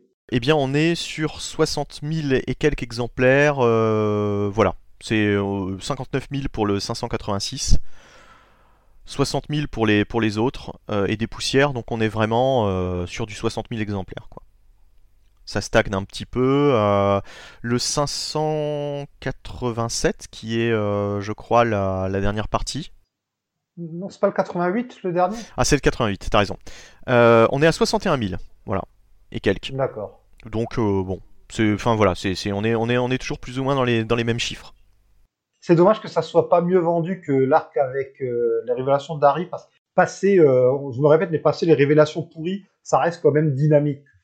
Oui, non, c'est pas, pas une mauvaise lecture, mais c'est juste que par rapport à, tout le temps qu'on a attendu pour avoir ces explications, il y a, on va dire, euh, deux tiers du truc qui sont pas, pas extraordinaires, quoi. Ouais, c'est pas fantastique. Alors là, on va passer sur un, one-shot avec un nouvel auteur, encore un, c'est-à-dire qu'on a eu Joe Kelly, on a eu Mark Waid qui a rejoint la bande, et on a les débuts de Fred Van Lenti sur... On a eu Roger Stern aussi d'ailleurs, entre parenthèses. Donc la quatrième nouveau nom, finalement. C'est pratiquement une toute nouvelle équipe pour, pour Brand New Day, hein, euh, déjà. En gros, ça fait un an, grosso modo, hein, c'est plus ou moins un an, et on nous révèle donc euh, le mystère Harry, le mystère Menace, etc. Et c'est vrai qu'on renouvelle en partie le roster des auteurs. Ça fait même plus d'un an, je crois. Ça fait. Ouais, ouais, si, si, ouais, un an, ouais. ouais un, an, grosso modo, ça faisait un an. C'est ça, ouais, ouais. Ouais, t'as raison. T'as raison, oui, oui, puisqu'on avait commencé euh, début 2008, donc là, on est toujours début 2009, ouais, c'est ça. Donc Fred Van Lonti, un auteur que moi j'aime bien, qui oh. est coutumier des récits un peu euh, second degré, il aime bien. Euh, Alors c'est, ça fait partie de ces auteurs, tu vois, qui, ne m'ont jamais bluffé. C'est-à-dire qu'à chaque fois je lis du Van Lenti, je me dis ouais, ça, peut être sympa, ça peut être pas mal, mais j'ai jamais eu une lecture de cet auteur où je me suis dit ah oui quand même, euh, le mec sait écrire et, et j'ai envie de lire, de lire un comics simplement en voyant son nom quoi en fait, ouais, Van Lanty, moi, c'est un auteur qui m'a jamais totalement estomaqué, mais qui en général ne me déçoit pas non plus. Il a fait des bonnes choses, il a fait un peu de Marvel Zombies qui était sympa. Il a pas mal bossé avec Greg Pak sur euh, Incredible Hercules et c'était super sympa ça. Malheureusement, on en a eu très peu de numéros en France alors que euh, ça méritait franchement le coup d'œil. Et puis euh, surtout, il a bossé sur Archer et Armstrong et sur la série dérivée Ivar Time Walker deux séries que j'aime beaucoup, et surtout euh, Archer et Armstrong, j'en dirai jamais euh, assez de bien par rapport à ce que j'en pense. Et donc là, Von Lonti, bah, un peu comme Roger Stern, il va utiliser un vilain sur lequel il a déjà travaillé, sauf que là, c'est vraiment un vilain euh, de Spider-Man, puisqu'il s'agit de The Spot, ou La Tâche en français. Donc, qui reste quand même, qui, a fait quand même partie de la Légion des Losers. Oui, la Légion des Losers. Et, alors, par rapport aux méchants que Stern nous ramenait, là c'est vraiment aussi un speeder vilain, mais qu'on n'avait pas vu depuis un moment. Et euh, pourquoi je dis qu'il fait comme Stern, c'est parce qu'il fait un petit lien avec euh, la mini-série Modox Eleven qu'on n'a jamais eu en France, qui en gros racontait comment à la Ocean's Eleven, Modoc réunissait une équipe de super vilains autour de lui, sauf que tout le monde se trahit. Et en fait, c'est un peu euh, une conclusion, enfin une conclusion. Ça conclut l'arc de The Spot qui, dans la mini-série, se retrouvait enfermé dans la dimension par laquelle il voyage. Alors pour ceux qui ne voient pas qui est The Spot, c'est ce personnage blanc avec couvert de taches noires et qui peut voyager, se téléporter. Il ouvre des espèces de portails dimensionnels ou téléportation noire à travers laquelle soit il passe complètement, soit il peut passer juste un membre. En, fait, en fait pour, pour dire, le design du personnage ressemble à un dalmatien. Ouais, un petit peu, ou à Rorschach.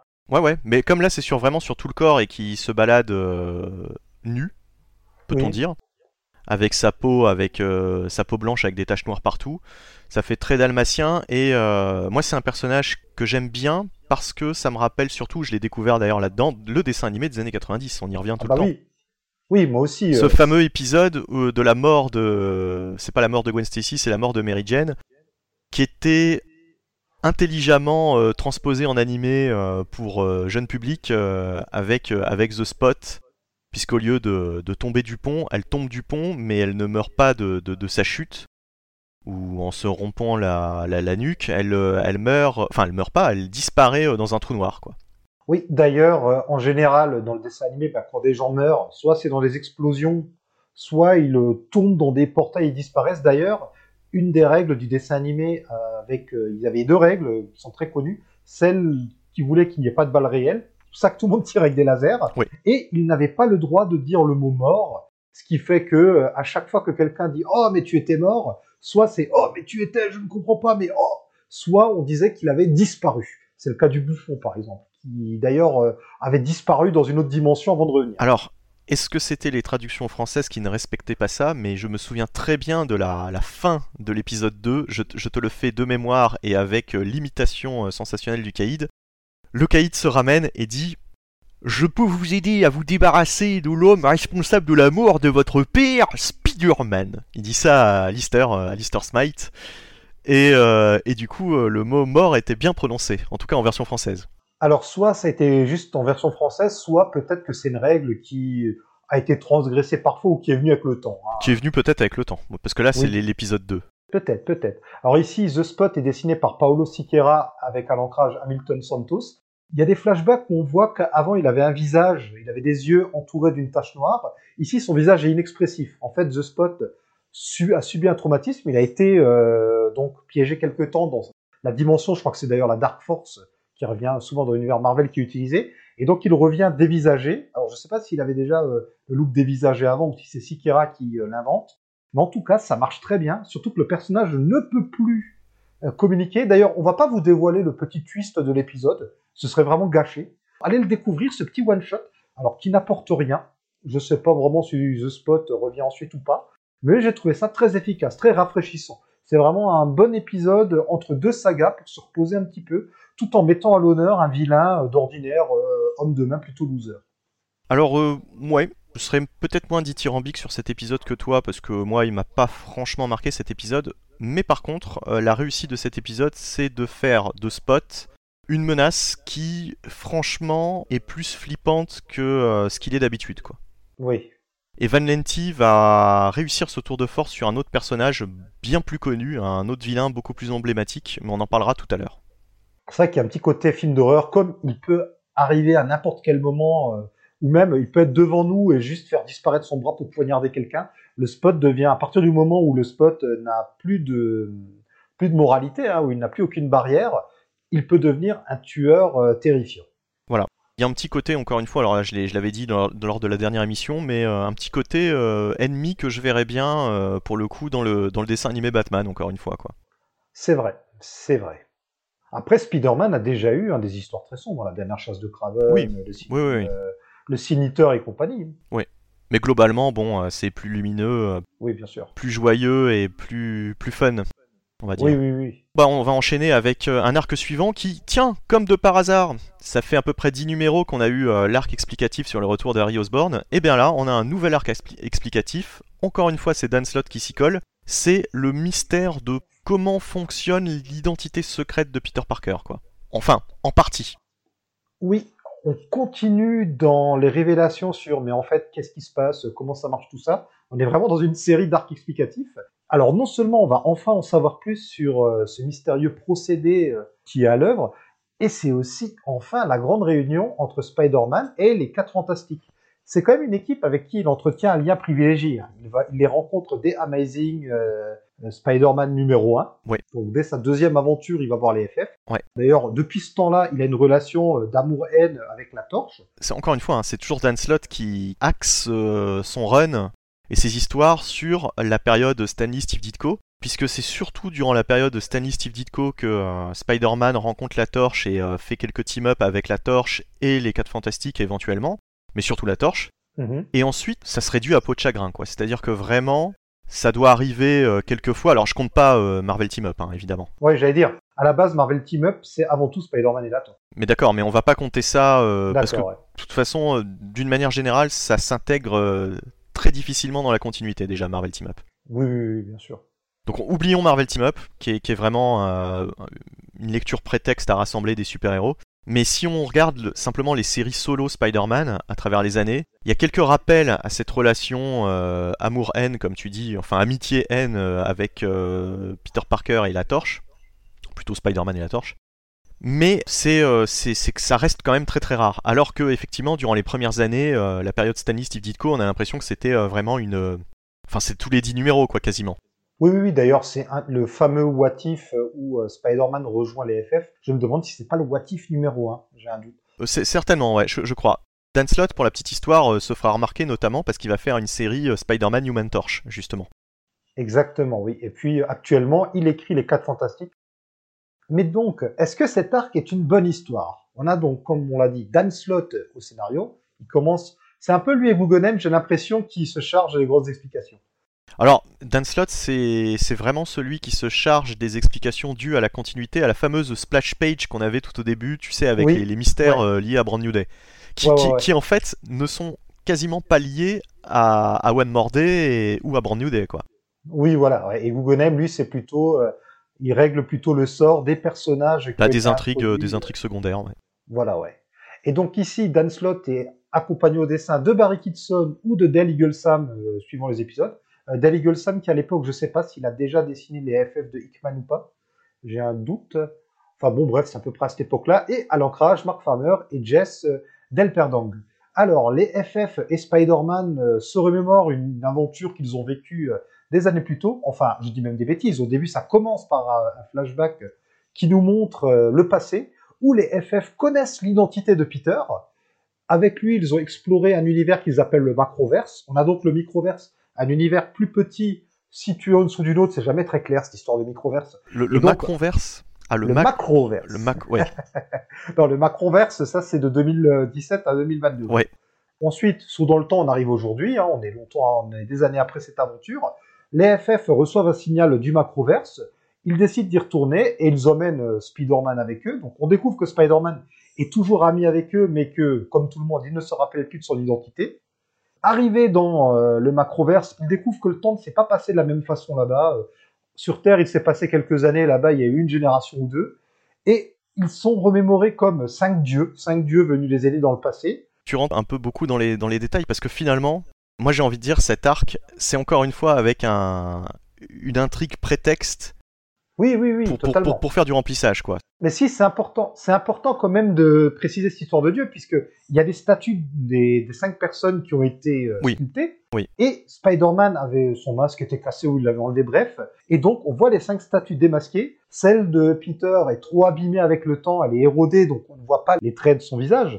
Et c'est là où Johnny dit Eh, mais regardez Spider-Man euh, était démasqué. Et là, les FF comprennent que quelque chose ne va pas. Ce qui est quand même bizarre parce que pourquoi Spider-Man se serait démasqué auprès d'un peuple extraterrestre quoi, tu vois, Alors, je sais plus si son masque est abîmé ou pas maintenant, j'ai pas l'épisode sous les yeux. euh, En tout cas, suite. En tout cas, le cliff de la première partie, c'est Johnny Storm qui arrache, je crois, ou qui crame le masque de Spider-Man, Oui. et ils s'aperçoivent qu'il n'arrive pas à voir son visage. La tête de Peter Parker sous le masque est invisible, aux yeux des quatre fantastiques. Tout à fait, ouais. Tout à Et ils ne comprennent pas par quel miracle. Et donc, euh, Dan va nous donner les explications. Alors là, c'est quand même, attention, faut, s'accrocher parce que c'est encore, au, au rayon des explications bidons de Brand New Day, elle en fait partie. Alors, pour voir qui est la personne sous le masque, il faut que Peter Parker se démasque devant la personne de lui-même pour qu'elle voit que c'est Peter Parker, quoi. Ouais. Il faut que ça vienne de Peter, ou il faut qu'il le dise, en tout cas, ça doit venir de lui. Ça Ouais. doit être volontaire de la part de Peter. Donc ce qui, ce, qui, ce qui arrange bien les choses, puisque normalement si quelqu'un arrache son masque, il ne peut pas le voir. Quoi. Oui, Mais alors est-ce que cette stipulation, qui est quand même euh, importante, va être conservée euh, jusqu'à maintenant? Je ne suis même pas certain. quoi. Est-ce qu'on est n'a pas vu des gens euh, démasquer euh, Spider-Man et... euh, alors, on verra après, mais vu que Spider-Man, à partir de ce point-là, va commencer à donner son identité secrète, d'ailleurs, il va le dire aux Avengers dans New Avengers. Oui, à peu près la même époque, ouais. À peu près la même époque. C'est un peu bizarre parce que plus tard, quand ils interviennent, ils savent que c'est Peter, ils font oui, tu nous l'as dit, il n'y a même pas un... Il y a même pas un petit renvoi à l'épisode de New Avengers, je trouve ça un peu bizarre. Mais alors, est-ce qu'il n'y a pas un renvoi à l'épisode d'Avengers, euh, justement dans cet épisode des 4 Fantastiques, enfin de, de, de Spider-Man, avec les 4 Fantastiques? Non, non, non. Ah non, bon pas du D'accord. En fait, les, les FF sont les premières personnes à qui il va le dire. Ouais, d'accord. Les FF sont les premières personnes à qui il va le dire. Et donc, il y a un deuxième pouvoir. Il y a le fait qu'il euh, il faut que ce soit Peter qui se démasque. Mais en plus, il explique que c'est un espèce de firewall autour de lui. Il y a, euh, c'est un peu compliqué, mais en gros, il y a un mécanisme, un espèce de mécanisme qu'on imagine quantique ou quelque chose comme ça. Alors le mot n'est pas prononcé, mais on imagine bien que c'est quelque chose de ce genre. On aura d'autres explications hein, sur, sur euh, comment ça s'est fait, quoi. Oui, je sais, mais juste pour, pour dire aux gens que, en fait, il y a quelque chose qui fait que si il y a un faisceau de preuves qui arrive devant vous, eh ben votre cerveau va bugger. Il va proposer plein d'autres explications. En gros, même si euh, vous voyez Peter Parker de. Spider-Man, même si vous découvrez euh, chez Peter un costume, même si euh, Peter à chaque fois disparaît quand Spider-Man arrive, etc., il a les mêmes blessures là où Spider-Man se prend des coups, enfin bref, votre cerveau va toujours trouver une autre explication. C'est ce qui explique finalement pourquoi la fille Craven confond Peter avec Vin Gonzalez quand elle trouve le costume chez, chez Peter et Vin, bah, elle se dit c'est Vin. Oui. Mais ça n'explique pas par contre pourquoi Spider-Man se sent obligé de sortir une excuse toute bidon à la fin de cet arc. Attends, je finis juste ce que je disais, parce que ça explique aussi pourquoi Harry, quand Spider-Man, dans New Jersey, quand Peter disparaît et que Spider-Man arrive, tout seul il en vient à l'idée que Peter est parti se cacher et qu'il a passé un coup de fil à Spider-Man. Pourquoi Peter euh, se sent obligé de donner une explication? Parce que euh, le temps ne s'écoule pas de la même façon dans le macroverse. Et non, non, non, non, je parle, je parle de l'arc euh, de la première chasse de, de Craven. À la fin, Spider-Man va voir Vin Gonzalez et lui sort une explication à la con. Hop ils, se sont obligés de se justifier. Bah parce qu'il se sent moralement obligé de se justifier ou parce qu'il a peur. Alors peut-être a-t-il peur que Vin commence à enquêter. À deviner. À deviner, oui. Alors peut-être qu'il a peur que Vin commence à enquêter, finisse quand même par deviner ou tout simplement euh, part sur une autre fausse piste et provoque du grabuge. Je sais pas, parce que Peter doit quand même, euh, il, veut quand même éviter de trop attirer l'attention sur lui. Ouais. Ouais, ouais, ouais, ouais. Mais en tout cas, c'est une explication euh, assez tirée par les cheveux. Et je me demande vraiment si elle est encore en cours euh, actuellement. Ou si à un moment elle prend. Peut-être qu'elle prend fin. Ah, si, peut-être qu'elle prend fin à la fin d'un arc de slot, que je ne nommerai pas pour l'instant. Ah. Peut-être qu'elle prend fin, effectivement. Faudrait que je relise ces épisodes, alors pour le moment, j'en suis pas là. Et alors, il y a aussi un autre truc qui m'interpelle à la lecture de cet épisode. Micro spoil, hein dans One Moment in Time, qui est euh, l'un des arcs, des derniers arcs de, la période Brand New Day, on va revenir sur cette histoire de, du retour à l'identité secrète. Et parmi les personnes concernées, il y a Mister Fantastic. Et alors, ce que je comprends pas en relisant cet épisode, c'est que là, Mister Fantastic, visiblement, ne semble être pas plus au courant que les autres de la situation. Bah alors, je m'étais déjà fait spoiler le stratagème, et je pense qu'en fait, euh, bah, Mister Fantastic et aussi affecté par, euh, on va appeler ça ce sortilège. Ce sortilège l'affecte aussi, quoi. Ouais, ouais, d'accord, ok. Même s'il a participé au, truc, quoi. Ouais. ouais. C'est possible. C'est possible. De toute façon, on le verra en relisant euh, One Moment in Time. Et Dieu sait qu'il nous tarde de relire ce chef-d'œuvre. Ou de le lire pour la première fois. Toujours est-il que. Est-ce qu'on en a terminé? Non, pas du tout, parce que le, plus intéressant de cet arc, c'est donc, comme tu l'as dit, dans le macroverse, le temps passe différemment. C'est-à-dire que il s'écoule simplement quelques heures, quelques jours dans le macroverse, alors que sur Terre, il se passe des semaines, voire des mois. Il se passe deux mois sur Terre. D'ailleurs, c'est un peu bizarre parce que quand les FF n'y sont pas, le temps passe plus vite dans le macroverse. Et ils n'y vont pas quelques années, il se passe une génération. Alors que quand ils y sont, c'est sur Terre où le temps euh, passe euh, plus rapidement, tu vois. Oui. Donc je sais plus si c'est expliqué à un moment. Euh, je crois qu'ils doivent en parler. Peut-être qu'ils expliquent que ceux qui perturbent ça. Enfin bref, toujours est-il que oui, Peter revient et deux mois se sont écoulés. Alors, dans la deuxième partie notamment de, de, cet arc, qui est en deux, hein, je pense qu'on l'avait qu'on l'avait dit. Dans la deuxième partie, franchement, la période, la, la, partie pardon avec Spider-Man et les 4 Fantastiques qui affrontent une menace dans le macroverse, on s'en fout totalement. Enfin, moi, je, ah oui, ça, me saoulait. écoute, je me, j'ai même fini par quasiment survoler ça à la fin. Voilà. J'ai pas tout compris, je m'en fichais. Hein inintéressant. Par contre, les pages justement qui nous montrent ce qui se passe pendant ce temps-là sur Terre, avec ah. différents protagonistes, sont particulièrement savoureuses et débouchent sur le, final de cet épisode qui, pour le coup, tu te dis enfin il y, a du, y a du payoff quoi. Ouais. On a patienté longtemps, mais euh, là on a enfin quelque chose euh, d'intéressant quoi. Ouais. Puisque lorsque Spider-Man revient, Déjà, il découvre que son appartement, c'est bizarre, le loyer a été payé parce que quand on suit en parallèle les aventures de Spider-Man dans le macroverse, on voit que tout va mal. Hein. Euh, le chèque du, il a payé un mois de loyer, mais là il doit en payer un deuxième, il y a plein de soucis. Il découvre que tout était mis en ordre, il se dit, oh, c'est sûrement Betty ou Tante même, ou bref. Et lorsqu'il va dans la rue, il se rend compte que l'élection a été rejouée et que c'est nul autre que G. Jonah Jameson qui a obtenu le poste de maire de New York. Autant dire que ça a été un choc à l'époque. Et d'ailleurs, euh, on voit donc un petit peu ce qui se passe sur Terre euh, sur quelques pages. On voit Jonah Jameson, mais même en voyant ça, on peut pas se douter que ça va déboucher là-dessus. Non. Alors qu'on le sait déjà, comme je le savais déjà, je m'en doute, puisque avec sa Oui. femme, ils sont en instance de divorce, mais il demande à Marla, euh, Marla ou Martha, je sais. Marla. Marla, oui. Non, Martha, c'était euh, la nièce à Spider-Woman. Et il dit à Marla, euh, peut-on rester ensemble au moins le temps que ça dure, euh, parce que ça m'arrangerait, euh, c'est quand même à cause de toi si j'en suis là, blablabla. Donc on voit trop pourquoi. On le sait, ben oui, on devine qu'il parle de la campagne. On découvre d'ailleurs que la campagne oppose cette fois-ci Martin Lee, donc Monsieur Négative, à euh, Declan, là le, le- comment il s'appelle là, le, le mania, là, le, le fameux vilain de Guggenheim. Ah oui, c'est vrai, oui, il nous ressort ces personnages, ouais, effectivement. ouais. Et ils disent voilà, il y a un troisième candidat. Alors déjà là, on se dit ah un troisième candidat. Alors je sais plus si les pages avec Jameson sont avant ou après, mais là ça peut mettre la puce à l'oreille. Enfin bon. Et donc on a cette page finale. Et en fait je me suis dit waouh quel payoff, quelle révélation. Et en même temps, je suis déçu que par la suite on n'ait pas au moins un épisode qui revient sur la campagne. Parce que c'est cette campagne-là que j'aurais voulu voir. Oui. Pas celle de Oui. Bill Hollister et euh, Oui. de Crow et compagnie. Quoi. Oui, oui, oui. Bon, bah, ça aurait fait trop de campagnes, euh, je pense que. Oui. Ah oui. Alors, et surtout, ça gâche l'effet de surprise, mais euh, je trouve Ouais. ça dommage qu'on n'ait pas un one shot par la suite qui revienne au moins là-dessus, tu vois. Ou un backup.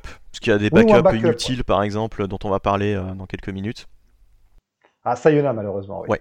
Et puis, on n'est pas revenu aussi euh, sur euh, ce J. Jonah Jameson régénéré parce que on l'a pas dit, mais il le révèle au Bookie quelques épisodes plus tôt. Il a un nouveau mantra qui l'aide à progresser dans la vie, qui est "Je mourrai après Spider-Man". Et c'est magnifique. À chaque fois que J. Jonah Jameson est en stress, il se répète "Je mourrai après Spider-Man". C'est marrant parce que le statu quo actuel dans les, dans les comics Spider-Man a totalement changé. Ah oui. Alors, on va peut-être pas le révéler Non. là, mais Non, euh, non, non, non, mais il a totalement changé. En fait, Et il a changé tout en restant similaire un peu dans la dans dans la forme, dans la Ouais. façon dont Jonah Jameson exprime ses idées et euh, ses missions. Oui, il est toujours aussi extrême. Oui. D'un côté comme de l'autre. On va dire ça comme ça. Par contre, des choses quand même assez intéressantes. Par exemple, pour une fois, la slot euh, nous ressort euh, Flash Thompson. On voit un petit peu Oui. euh, ce qui se passe avec Flash. On voit qu'il se rapproche, alors me semble-t-il, hein, euh, il se rapproche à nouveau de Betty. Euh, ouais. Alors, on les voit ensemble ensuite au mariage, mais euh, là peut-être. Ouais. Enfin, il y a, y y divers, euh, il y a divers euh, moments euh, voilà, de ce qui se passe sur Terre et ça permet de voir euh, pas mal de supporting cast. Oui. Oui. En fait, euh, Harry paye un nouvel appartement à Flash. Ben voilà, enfin, voilà, il il se passe quand même des choses intéressantes. C'est pour ça que cet arc, en partie, est bien foutu. Et pour l'autre moitié, euh, moi, le, enfin, le, le team-up avec les 4 fantastiques, j'en avais, mais alors strictement rien à faire. Et le problème, c'est que Slot, surtout du- durant son run solo, va nous faire une quantité d'arcs avec euh, des team-up euh, Spider-Man 4 fantastiques. Ouais. Alors, niveau chiffre de vente maintenant, l'épisode 590, alors petite remontée, 66 410 exemplaires. Ah, Voilà. c'est l'effet FF ça. Et mieux encore, le 591. Ah non, non, pardon, c'est le contraire d'ailleurs. Le 591. Alors encore une fois, une fois que. Bah non, les gens n'avaient même pas eu l'explication. Alors là, je, je comprends pas. Ils sont pas restés pour l'explication, puisque cette fois-ci, l'explication est plus dans la seconde partie. Mais l'épisode 591 ne fait que 60 503 exemplaires de, vendus. Donc euh, quelques milliers de, de- lecteurs se sont, se sont barrés, quoi. Ils ont été saoulés euh, par la première partie. C'est dommage, parce que la deuxième est mieux, quoi. Ouais, et qu'il y a quand même un cliffhanger un peu intrigant. Et on a quand même eu le buzz à l'époque de la dernière page qui circulait sur tous les forums. Donc euh, tous les sites Newsarama euh, et compagnie faisaient des articles là-dessus. Donc euh, je suis un peu étonné que ça ait pas fait au moins autant, si ce n'est mieux. Et on va attaquer un arc euh, en 3 avec euh, Mark Wade à nouveau, hein, qui s'y colle. Alors jusque-là, c'était un sans faute, Mark Wade. Bon, il avait fait l'arc avec le Shocker et puis euh, le one-shot avec Betty, donc il avait pas fait grand-chose non plus, mais euh, pour le moment, c'était très bien. Là, pour moi, c'est son premier faux pas, quoi. Mais je crois que toi, t'as adoré cet arc, euh, enfin, en tout cas, t'as bien aimé euh, 24-7. Ouais, 24-7 ou non, Spider-Man non-stop euh, en français. Parce que 24-7, en gros 24-7, ça veut dire 24 sur 24, 7 jours sur 7. Ouais. Donc, comme J. Jonah Jameson euh, est maintenant maire, euh, mais reste obsédé par sa croisade contre Spider-Man, qui est complètement, euh, ben, comme toujours, à démesurer, Jameson met, sur le, met au point une escouade anti-Spider-Man. Il réquisitionne des armures de man-droid du Shield. Et Spider-Man décide de rendre fou Jameson.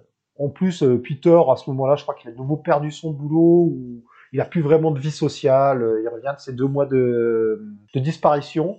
Jameson, d'ailleurs, déclare que Spider-Man a sans doute eu peur de son arrivée à la mairie, et donc il s'attribue des choses qui, qui n'ont absolument rien à voir avec son arrivée à la mairie. Et Spider-Man veut rendre Jameson fou, et il devient Spider-Man 24 sur 24 tu vois, par exemple, cette explication euh, du nom de, l'arc, euh, simplement pour embêter Jameson, j'ai trouvé ça très très puéril et très tiré par les cheveux, quoi. Tu vois, Spider-Man, il a quand même un petit peu autre chose à faire que, euh, que de s'amuser à... avec Jonah Jameson, quoi. Ouais, mais en même temps, il veut aussi combler ses deux mois d'absence. Il y a un petit peu de ça aussi. Oui, oui, dans le côté, dans le côté, il faut qu'il soit, qu'il soit là, quoi, qu'il soit actif. Oui, et puis même, ça colle parce que on sort quand même d'une période où Spider-Man a été accusé à tort d'être un serial killer. Il veut un peu redorer son blason. Il en a un petit peu marre d'avoir toujours la loose.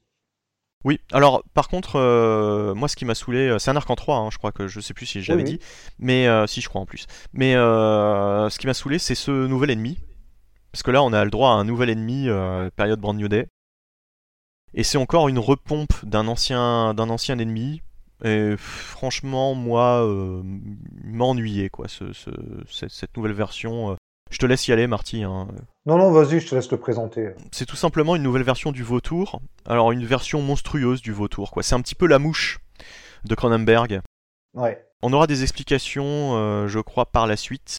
Pas directement, pas directement dans cet arc sur ses origines, donc on, je vais pas en parler plus. C'est une espèce de mec qui a été transformé. Alors, en plus, il l'appelle le vautour, honnêtement, il a plus été transformé euh, ouais, en, mouche façon Cronenberg qu'en vautour, quoi.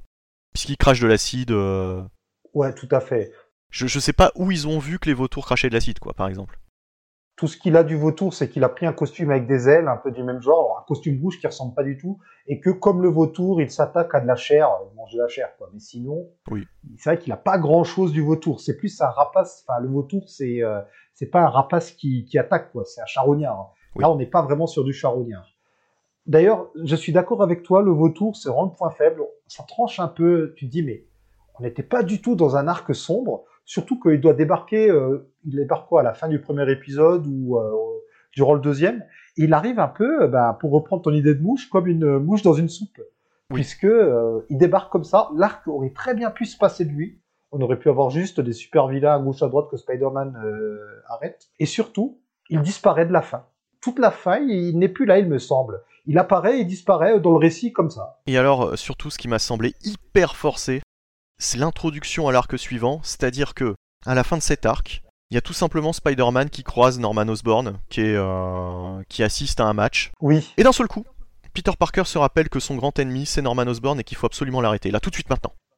Oui, oui, ça j'ai trouvé ça grotesque. Sans aucune explication, c'est-à-dire que encore qu'il s'occupe de Jameson, c'est normal vu l'actualité, euh, enfin vu, vu le fait que Jameson vient de, devenir maire, euh, comme tu le disais, euh, oui, il y, a de quoi, il y a de quoi rebondir là-dessus, hein, sans mauvais jeu de mots. Mais par contre, le truc de Norman Osborn, on, a l'impression que les scénaristes se sont dit, bon, comment on réintroduit cette rivalité, oh bah, comme ça, simplement Peter Parker qui se dit, bon allez J'estime que le, numéro 600 c'est pour bientôt. Tu vois, il a, il a brisé le quatrième mur. Il faut qu'il y ait une montée en puissance. Là, il faut que je m'en prenne à Norman Osborn. C'est mon pire ennemi. Euh, il faut y aller. Puis on est en plein dans Dark Reign. Moi aussi, ma série, il faut qu'elle soit taillée à Dark Reign. Mais tu vois, c'était tout tracé. Oui. Il aurait pu parler de ce qui se passe dans Dark Reign, du fait que le mec euh, est à la tête des Thunderbolts et, euh, et, il aurait pu référencer un truc qui s'est passé dans Dark Reign. Je sais pas. Un, il aurait pu référence même 36 façons de mourir. Hein, mais, non, mais, encore plus simple il fait partie des Avengers, Spider-Man. Il y a bah bien un épisode des Avengers euh, qu'il aurait pu référencer où euh, il faisait face à Norman Osborn. Puisqu'à l'époque, à l'époque, il ne faisait face qu'à Norman Osborn et à ses, euh, Dark Avengers. Ouais. Surtout que moi, je vois deux façons qui auraient été très simples d'introduire l'arc suivant. Un, soit Osborn prête main forte à Jameson et à la place du vautour, on met, je sais pas, un vilain sponsorisé par Jameson ou quelque chose. Ou alors, on évacue Osborn et vu que l'arc suivant, ben, a lieu d'être parce que Osborn s'intéresse à Harry. Il n'y avait même pas besoin. Il n'y avait même pas besoin de le montrer à la fin de. Oui, tout à fait. Alors, j'ai envie de dire, c'est typiquement Brown New Day, en fait. Hein. De toute façon, les choses allaient arriver. Donc, pas la peine de forcer, pour nous faire croire que euh, c'est à cause de ça, de Mephisto, je sais pas quoi. On est un peu dans, tu vois, on est un peu dans le forcing habituel. Non, franchement, c'était voilà, c'était c'était miteux. Et alors, il se passe quand même un, autre truc énorme dans cet arc. Alors, je, je sais pas, toi, ça t'a peut-être fait rire, t'as peut-être trouvé ça drôle, euh, t'as peut-être bien aimé. Mais moi, j'ai été relativement dépité de voir que quand même l'un des cliffs, c'était Peter Parker qui trouve sa tante au lit avec Jay Jameson. Ah non, moi ça m'a fait marrer. c'est très puéril, mais ça m'a fait marrer. Je, me suis dit, pourquoi a-t-on besoin de nous montrer ça? Et alors, je, comprends le côté un peu, un peu rigolo, euh, voilà, euh, la vieille avec le, le- vieux au lit, ils ont 80 piges, euh, bon, ils, ils se font plaisir. Ouais. Mais quand on a un personnage comme Peter Parker qui est tellement poissard avec les femmes, qui, qui n'arrive pas à, à avoir une copine dans cette période Brand New Day, je trouvais ça un peu un peu crétin si tu veux de nous montrer qu'en plus euh, sa tante donc qui, qui devait passer l'arme à gauche depuis la guerre 14 elle elle arrive quand même à, à tirer son coup quoi tu vois c'est Oh, mais c'est, c'est, enfin, c'est mignon. Enfin, c'est pour, Ouais. elle a aussi droit au bonheur, hein. la manière dont c'est fait c'est grand guignolesque Oui. et puis c'est euh, ouais moi ça m'a pas fait rire quoi c'est c'est tu vois c'est autant les, les, les scènes avec Jameson euh, c'est toujours c'est toujours comique c'est toujours c'est toujours assez fun autant là je me suis dit ouais c'est- quand même un peu un peu grotesque quoi Surtout que dans l'arc avec les FF, on voit Tante May qui rencontre Jay, enfin Jay, donc Jonah Jameson Oui. euh, senior, mais que tout le monde appelle Jay. Et euh, ça se faisait naturellement. Il n'y avait pas besoin d'aller jusqu'à les découvrir au lit ensemble. Ça, je suis d'accord. C'est ça, c'est ça, tu vois, s'il n'y avait pas besoin de ça, quoi. Tu aurais pu euh, écrire, enfin, t'es Mark Wade, tu peux écrire leur relation autrement que comme ça. Peter aurait pu les voir juste s'embrasser ou juste tomber sur eux qui, qui ont un dîner romantique. Oui, Ça aurait oui. suffi. Et je trouve que Mark Wade, dans, cet arc, était vraiment euh, en pilote automatique et que euh, ça manquait de finesse, quoi. Oui, bon, il y, y a juste Jameson qui restait très drôle. D'ailleurs, je pense que Jameson, on peut le trouver d'autant plus drôle ou alors pathétique aujourd'hui, puisque c'est un peu du Trump. Il se congratule de tout et n'importe quoi, même quand quelque chose arrive et qui n'a rien à voir avec, ou même que c'est un échec, il considère que c'est une victoire qui a lieu grâce à lui. Bon, de toute façon, c'est un républicain euh, totalement, euh, le personnage. Oui, de un arriviste aussi, et puis un égocentrique. euh, Non, mais enfin, je dis un républicain, euh, non pas que tous les républicains sont forcément comme ça, mais Dans le cliché, oui. la oui, manière dont les républicains sont, sont dépeints dans les comics, comme je le disais la dernière fois, c'est forcément les, les, les méchants, c'est les républicains, et les démocrates, c'est forcément les gentils. Enfin, voilà. C'est des conservateurs sur deux, et très vieux, et qui sont généralement. qui ont une propension à utiliser la violence. Est-ce qu'il y a déjà eu un personnage politique dans les comics qui était démocrate et qui était un méchant, en fin de Oui. compte Oui, Ah. il y en a un, mais alors en fait c'est un peu malgré lui. C'est euh, quand on regarde, c'est le sénateur Kelly. Il me semble qu'il est démocrate, mais finalement, quand on regarde le sénateur Kelly suivant les auteurs, soit il est dépeint vraiment comme un méchant, soit il est juste dépeint comme quelqu'un qui a peur. Et le sénateur Kelly veut contrôler les mutants. Alors là, peut-être que je mélange un peu avec le film X-Men, mais dans le film, euh, et je crois que c'est tiré des comics, c'est ça? À vérifier, il dit que bah, les mutants sont comme des armes et que donc il faut contrôler les armes. D'accord. On a encore oublier de nommer les euh, dessinateurs. Donc là, euh, Mike McCone et Barry Kitson avec Karl Ancrage, Marc Morales, Andy Lanning Carl Kesel suivant les épisodes. Alors, le 592, 65 000 et quelques exemplaires, pratiquement 66 000 hein, d'ailleurs. Mhm. Puis, puis euh, 593 et 594. Alors là, c'est euh, la chute, 58 000 et quelques. Voilà. Enfin, la chute. C'est là, on est même plus à 60 000 quoi. Ouais. Voilà, c'est euh, rythme de croisière. Est-ce que ça va remonter avec le prochain arc, qui est quand même euh, l'un des arcs euh, les plus importants euh, depuis le début, en 5 parties? Ah, mystère, mystère. American Son par Joe Kelly, cette fois-ci. Oui. Quand même un arc important, puisque c'est l'arc qui va amener au 600. Totalement, oui. Et c'est le grand retour euh, de euh, Osborn, Oui. Norman Osborn, Mm. qui, là, dans le dernier arc où il est apparu, était à la tête des Thunderbolts. Bah, maintenant, il est chef du Hammer, donc l'organisation qui remplace le Shield après Secret Invasion. Et ces Thunderbolts sont devenus des Avengers. Alors, Oui. ils sont dans le tir- titre Dark Avengers, Mhm. mais aux yeux du public, ils sont les Avengers officiels à ce moment-là. Et surtout, dans cette première partie, Norman essaye de se rabipocher, euh, de se rapprocher de, de Harry. Totalement, ouais. D'où le titre d'ailleurs. hein. De toute façon, on sent très bien que le American Son, euh, c'est, euh, il s'agit de d'Harry Osborn, quoi.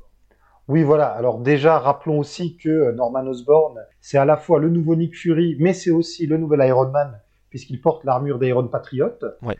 Et donc, ils sont en train de créer un procédé qui mélange la formule du Goblin et euh, le sérum du super soldat pour euh, renforcer. euh, on voit qu'il fait des tests pour créer un surhomme, à qui il donne aussi une armure euh, de type patriotique. Et donc, pour former l'American Son, donc si Iron Patriot c'est l'Iron Man du Dark Reign, American Son deviendrait en fait le nouveau Captain Américain, le fils, alors à la fois le fils de l'Amérique et le fils du sauveur de l'Amérique. Il y a un peu cette double filiation. Et euh, Norman choisit son fils pour ça. Alors, est-ce que c'est un retour en grâce d'Harry Osborn à ses yeux, etc. Non, clairement, on, on va, le- on va le découvrir dans cet arc, hein, euh, on s'en doute un petit peu. Il y a Anguille sous roche, évidemment, il essaye de manipuler Harry encore une fois. Le plan est plus vaste que ça. Euh, J'ai beaucoup aimé la première partie, surtout, moi, de, de- de cet arc, avec euh, cette scène de dîner chez euh, Norman Osborn Oui, qui est un clin d'œil à un vieil épisode de Spectacular Spider-Man numéro 2, puisque dans les années 60, ils ont créé un, un magazine grand format, noir et blanc, en tout cas pour les premières éditions, euh, qui s'appelait Spectacular Spider-Man. Et il y a eu que deux numéros. ouais, à ne pas confondre avec la série qui sera ensuite euh, sortie. Oui, en 76, le second ongoing euh, qui s'appelait aussi euh, Spectacular Spider-Man, enfin Peter Parker The Spectacular Spider-Man au début, Voilà, oui. pendant des années. Et ensuite, ils ont réduit à Spectacular Spider-Man. Bref, toujours est-il que, dans le deuxième numéro, donc euh, dans les années 60, euh, il y avait eu un épisode avec le retour de Norman Osborn sous le costume du, du bouffon vert. Et il y avait une scène euh, assez connue euh, de dîner où euh, il y a des sous-entendus, enfin Norman fait des sous-entendus à Peter Parker parce qu'il se rappelle que Peter Parker est Spider-Man. Une scène qui a été rejouée, euh, refaite dans, dans l'animé des années 90, on y revient toujours, mais, mais c'était un, un vivier incroyable de, de- de plein de choses, ce, ce dessin animé. Et donc là, il y a, il y a un clin d'œil à ça, quoi. Avec euh, Norman qui organise un dîner et qui euh, fait plein de sous-entendus euh, à Peter Parker et à, et à ses convives. Alors il y a aussi la, la famille Jameson qui est là, il y a Tante May, il y a un petit peu tout le monde, quoi. Et donc c'est assez intéressant. Et il y a aussi euh, ce panel, enfin cette, euh, cette image avec euh, Spider-Man qui a pris Norman dans sa toile et qui le trimballe dans les airs Oui. à travers New York, qui est l'inverse en fait de la couverture de Amazing Spider-Man 39 où le bouffon vert euh, portait euh, Peter Parker dans les airs, quoi, Qui était démasqué en plus. qui était démasqué. Comme Norman, là, Oui, oui. puisque Norman n'est absolument pas en costume.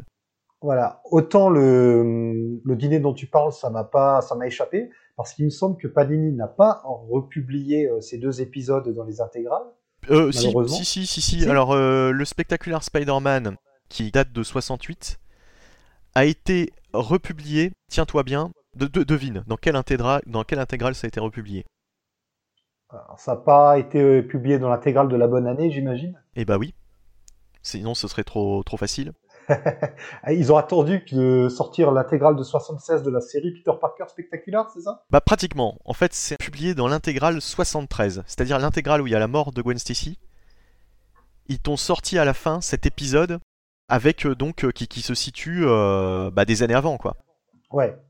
Mais ils le présentent comme un flashback ou non, c'est envoyé comme ça il le présente comme ça parce que il est ressorti à l'époque en couleur. Ok. Et du coup, comme c'est la version couleur et pas la version noir et blanc évidemment qu'il y a dans les intégrales, ils te le mettent dans cette intégrale là, mais ce qui est complètement crétin puisque chronologiquement, ça s'intègre dans les épisodes de 68 et pas dans ceux de 73. Bah oui. Bah En tout oui. cas des mois en arrière, quoi. Pour ce qui concerne euh, l'histoire de, de- de- de Spider-Man. Enfin voilà, donc faut le savoir, en tout cas l'intégrale 73 est une bonne intégrale, puisque il y a les fameux épisodes de la mort de Gwen Stacy et du bouffon vert, en tout cas euh, mort supposée à l'époque. Et puis euh, cet oversize épisode, puisque c'était euh, c'était des gros épisodes hein, dans Spectacular. D'ailleurs le premier épisode de Spectacular, pour en terminer sur ce chapitre, va être republié dans Amazing et réadapté dans Amazing quelques années après à travers les numéros 116, 117, 118. Ok. Donc justement avant la mort de Gwen Stacy, enfin il y, a- y un- il y a un arc avec Hulk aussi, mais, euh, mais un peu avant la, cet arc-là, il y a euh, la réadaptation en fait de ces épisodes qui du coup, donc la, la- la première version de, de ces épisodes ne sont plus canons. Puisque euh, ces épisodes sont re réacon, re- enfin réacon, re- ré- oh là là, tu m'as compris, Oui, oui, réinterprété. réinterprété par Gary Conway euh, à l'époque, du coup avec euh, certaines évolutions dans les intrigues par rapport à ce qu'on avait pu voir en 68 quoi. Ok, d'accord. Tu, tu m'apprends deux choses. Je savais pas que ça avait été publié en français et surtout, je ne savais pas que ce n'était plus canon. Mais du coup, il y a que le Spectacular 1 qui n'est plus canon. Non, le, le Spectacular 1 est canon, mais si tu veux, la version réinterprétée euh, des années après, quoi. À travers les Amazing euh, 116, 117, Ok. 118. Voilà. C'est-à-dire qu'il faut, il faut trois épisodes d'Amazing pour euh, faire un épisode, euh, grosso modo, de, de Spectacular, quoi. C'était vraiment des, des gros numéros. D'accord. ouais. Donc ce numéro de 68, ce numéro 2 de Spectacular avec le, le, le bouffon vert faisait euh, ouais, facilement 60 pages, quoi. Facilement. Ok. Peut-être même un peu plus. Et d'ailleurs, j'ai la version originale de cet épisode. Espèce de vantard, bien. c'est pas le truc qui coûte forcément le, le, le- le plus cher et qui vaut forcément euh, le plus, quoi. Mais euh, comme c'est un épisode qui à l'époque n'était pas euh, ressorti en VF, j'avais trouvé la, la version, la version originale et voilà. C'était c'était intéressant de, de voir ça, quoi. Ok. Bref. Oui, alors excuse-moi, donc j'ai fait une grosse parenthèse là-dessus. Non, mais ça, c'est aussi à ça que sert cette émission. hein. Donc je sais plus du tout euh, ce qu'on disait. Par contre, là, tu parlais des différentes équipes créatives euh, des, des années 70, mais on n'a pas dit que ici au dessin, on a le retour de Phil Jiménez, mais il ne reste pas très longtemps, puisque euh, de nombreux dessinateurs vont se succéder. Il y aura Paulo Siqueira, Marco euh, Checheto, ou Keketo, je ne sais jamais le dire. Voilà, on a, on a aussi Stephen Segovia, on a ces différents euh, dessinateurs qui vont succéder. D'ailleurs, certains vont s'ancrer eux-mêmes ou vont ancrer les autres. C'est un peu compliqué à suivre graphiquement, malheureusement. Par contre, l'intrigue, le scénario, lui, de Joe Kelly, se suit très très bien. Alors, clairement, moi, j'ai beaucoup aimé cet arc, avec pas mal de rebondissements. Je serais peut-être circonspect sur la fin, sur certains éléments, puisque, comme tu l'as dit, Osborne manipule Harry. Alors, avant de lui proposer l'American Son, il lui propose de devenir le responsable de la communication de l'équipe, euh, pour finalement lui révéler qu'en fait, non, mon fils, euh, ce que je veux, c'est que tu nous rejoignes dans nos rangs en lui faisant miroiter qu'au fur et à mesure, il va euh, lui révéler euh, les étages secrets de la maison. Et à côté de ça, on a Menace, qui, ou Lily Hollister, hein, euh, qui vient voir Harry et qui lui fait une terrible révélation. Elle est enceinte. Harry va donc devenir papa. Et là, bah, retournement total de Harry. il faut qu'il aide Menace. Et Harry est convaincu, ou tout du moins c'est Lily qui le convainc que Osborne détiendrait un antidote pour la sauver. J'ai plutôt apprécié hein, toute cette histoire.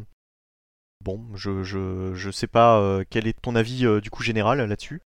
Globalement, j'ai bien aimé. En fait, euh, je vais, en- on, va- on laisse de côté pour l'instant ce qui concerne Spider-Man, mais juste pour la révélation finale, qui est que, bah non, ce n'est pas Harry le père, mais c'est Norman qui est le père. Et puis en fait, il manipule Harry pour je sais plus quelle raison, bref.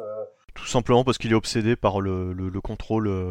Enfin, je sais pas, il est obsédé par, par son fils. Il ne l'aime pas, mais il veut toujours. Enfin voilà quoi, c'est son fils quoi. Donc euh, Oui, il, est obsédé par son fils et en même temps il le dit qu'il n'a qu'un fils, c'est celui qui va arriver. Et en fait, là où je me dis bon quand même il se fout pas trop, c'est qu'on a quand même un petit peu une redite de bah, Sins Past. On en revient encore au fameux arc de JMS. Ouais, mais en, en moins, en moins problématique parce que franchement, qu'est-ce qu'on en avait à faire de Lily Hollister quoi? J'ai même envie de te dire, moi ça m'a soulagé de savoir que Harry n'avait rien à voir à faire avec cette histoire au final.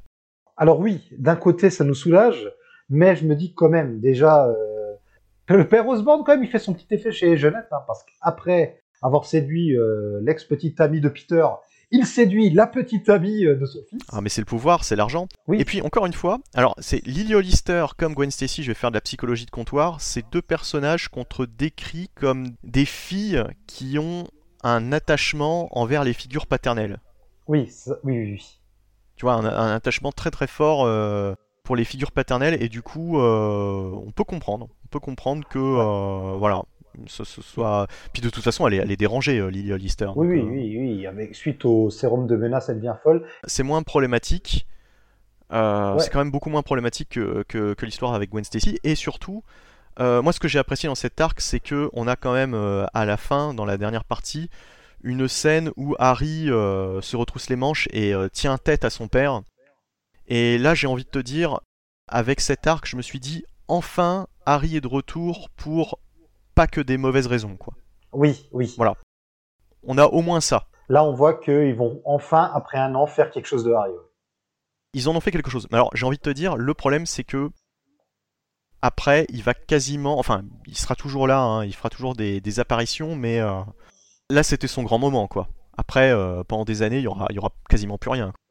Oui, oui, oui, malheureusement, ils en feront pas grand Donc tout, tout ça pour ça, est-ce que ça valait vraiment le coup, quoi? Même avec cet arc euh, qui était très bon. Oui. Moi, c'était pratiquement l'arc que j'avais préféré euh, jusque-là euh, à l'époque. Ah non, mais globalement, j'ai bien aimé, même si je trouvais qu'il y avait une petite redite de, il y avait une petite redite de Sins Past sur la, sur la fin.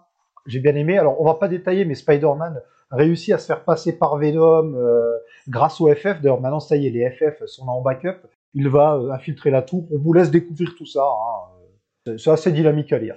Et donc, au niveau des chiffres de vente, là, je pense que ça a quand même peut-être dû attirer le chaland, non? Alors, premier épisode, donc euh, le 595, 71 837, donc ça remonte euh, quand même pas mal. Et puis ensuite, euh, pour les numéros suivants, 596, 63 500, bah, ça rebaisse. D'accord. Voilà, donc euh, 61 622, 61 561. Et alors le dernier, la dernière partie, le 599, ça remonte. Voilà, ça remonte pour la... En fait, la, première et dernière partie de l'arc ont remporté euh, le plus de, de, comment dire, de, lecteurs avec euh, 72 euh, 364 pour le- la dernière partie. C'est quand même marrant, ces gens qui, du coup, auront qu'une fin ou un début. Bah ça s'explique aussi, euh, il y en a qui le lisent comme ça de temps en temps, et puis euh, le 599 c'est l'avant 600, et euh, peut-être que les gens avaient euh, plus envie de, de, de venir jeter un coup Ouais. d'œil quoi. Et ben on va passer au 600 du coup. Ouais, puis euh, peut-être que cet arc avait un bon buzz. En plus, ils vont un petit peu chasser potentiellement sur le lectorat de Dark Avengers. Bah c'est sûr qu'il y a quand même une belle remontée, puisqu'on est euh, à plus de 70 000 euh, sur quelques parties de l'épisode, alors qu'avant on était retombé à 58 000, euh, 59 000, donc euh, voilà, enfin c'est... euh, Ouais. Est-ce que c'est dans cet arc-là ou c'est ensuite qu'il y en a une brève apparition de Daredevil Alors attends, je, je ne sais plus, je crois que c'est avec euh, John Romita au, dé- au dessin, donc ouais non, ça doit être, ça doit être dans le 600. Oui, en- que ce soit ici ou dans le 600. Enfin bref, toujours est-il que Spider-Man, maintenant, est un peu motivé par son élan des FF. Il se dit, il faut quand même que je révèle mon identité euh, à mes alliés. D'ailleurs, le moment où Spider-Man se démasque, je trouve qu'il y a une très belle image. C'est les FF qui enlacent euh, Speedy en disant, ah Peter, ça fait du bien de te retrouver. Je trouvais cette image très belle. Et donc, c'est très marrant parce que Daredevil donc explique autre mystère que j'avais soulevé la dernière fois. Euh, Daredevil dit à Peter, enfin à Spider-Man, il lui dit il y a quelque chose de bizarre chez toi, mes sens n'arrivent pas à déterminer qui tu es. Donc euh, le, sortilège ou le, stratagème empêche Daredevil de- d'analyser euh, Spider-Man et donc de, se rendre compte qu'il a les mêmes euh, battements de cœur que Peter s'il le rencontre Peter. Et quand Spider-Man va lui dire qui il est, Daredevil l'arrête et lui dit écoute, j'ai quand même euh, deux ou trois ex-petites amies qui sont mortes, ma femme est à l'hôpital psychiatrique. Tu te rends pas compte à quel point c'est un luxe d'avoir une identité secrète s'il te plaît, ne me la révèle pas et ne la révèle à personne. Garde-la pour toi. Ça m'a fait euh, doucement rigoler. Oui, oui, oui, bah un petit peu d'humour, ne fait jamais de mal. Oui, et puis surtout qu'on lit Daredevil actuellement, euh, c'est d'autant plus ironique. Bon alors du coup, donc cet épisode 600, Oui, un gros épisode de Dan Slott, John Romita Jr. au dessin, donc c'est toujours euh, John Romita Jr. qu'on ressort pour les, les épisodes les plus importants, enfin en tout cas jusque-là. toujours avec Klaus Johnson à l'ancrage. Voilà, ça va être assez rapide à résumer, hein, puisque c'est le grand retour du Docteur Octopus. Ça y Le est. Docteur Octopus oui, le Docteur Octopus est de retour. hein. Bon, on Qui est a mal le en point. quand même- Oui, il est très mal en point. Qui est Bon, très on a eu le retour point. de Norman Osborn et de, de Eddie Brock et de Venom. Bah, Docteur Octopus a quand même le droit de revenir. Il est très mal en point, comme tu dis. Avec, j'avais adoré à l'époque, j'avais vu dans les previews euh, le moment où le Docteur Octopus va consulter un médecin qui lui explique que toutes les radiations qui s'est prises dans la figure, que ce soit lors de son accident ou après, plus tous les coups qu'il s'est mangés, ont fait que son corps est complètement détruit. Il est démoli. Et il a un nouveau look où il devient littéralement vraiment euh, un octopus, une pieuvre, quoi. C'est vraiment un octopode, quoi. Maintenant, littéralement, il n'a jamais aussi bien porté son nom que dans cet arc. Et euh, j'ai bah, j'ai bien aimé. Ce... je trouve que pour le coup, il y a une vraie motivation pour que Octopus veuille euh, contrôler la ville. Oui, oui, et son design, euh, comme tu dis, était quand même bien sympa, ce nouveau design. Un design qui fait penser, alors les fans de jeux vidéo verront de quoi je parle, mais ça fait penser à Psychomantis dans, dans Metal Gear Solid, quoi. Bon, par contre, pour les vieux lecteurs, ça peut peut-être vaguement avoir un goût de réchauffer, puisque le Docteur Octopus, là, on nous dit qu'il va mourir, et il était déjà mort dans les années 90. Oui. Donc euh, quand un personnage qui est déjà ressuscité une fois va remourir, ça diminue toujours un petit peu l'impact, mais bon, c'est les comics. Hein. Bah, c'est surtout que il sait que c'est pas possible puisque il a déjà ressuscité une fois, donc euh, il sait que s'il va mourir là. Alors la première fois, il avait été assassiné par Kane, donc il a ressuscité ensuite. Mais euh, il peut utiliser le même procédé pour ressusciter là, même si c'est une mort naturelle. Ouais, donc c'est un peu étonnant qu'il n'y pense pas. Parce que le procédé utilisé dans les années 90, c'était tout simple, hein, c'était la main qui avait ressuscité euh, le Docteur Octopus en ayant un, comment dire, une espèce de backup euh, mental de son sur, sur, sur, sur circuit imprimé, quoi, sur, sur une puce de son esprit, quoi. Oui, oui, oui. Il était d'ailleurs devenu une espèce de version cyber Octopus à un moment donné, un truc à la Matrix. Ouais, on a eu la période aussi dans les années 2000 où il repompait euh, le look du Octopus incarné par Alfred Molina dans Spider-Man. Oui, oui, oui, il y en a eu pas mal euh, à l'époque de, de- du film, quoi.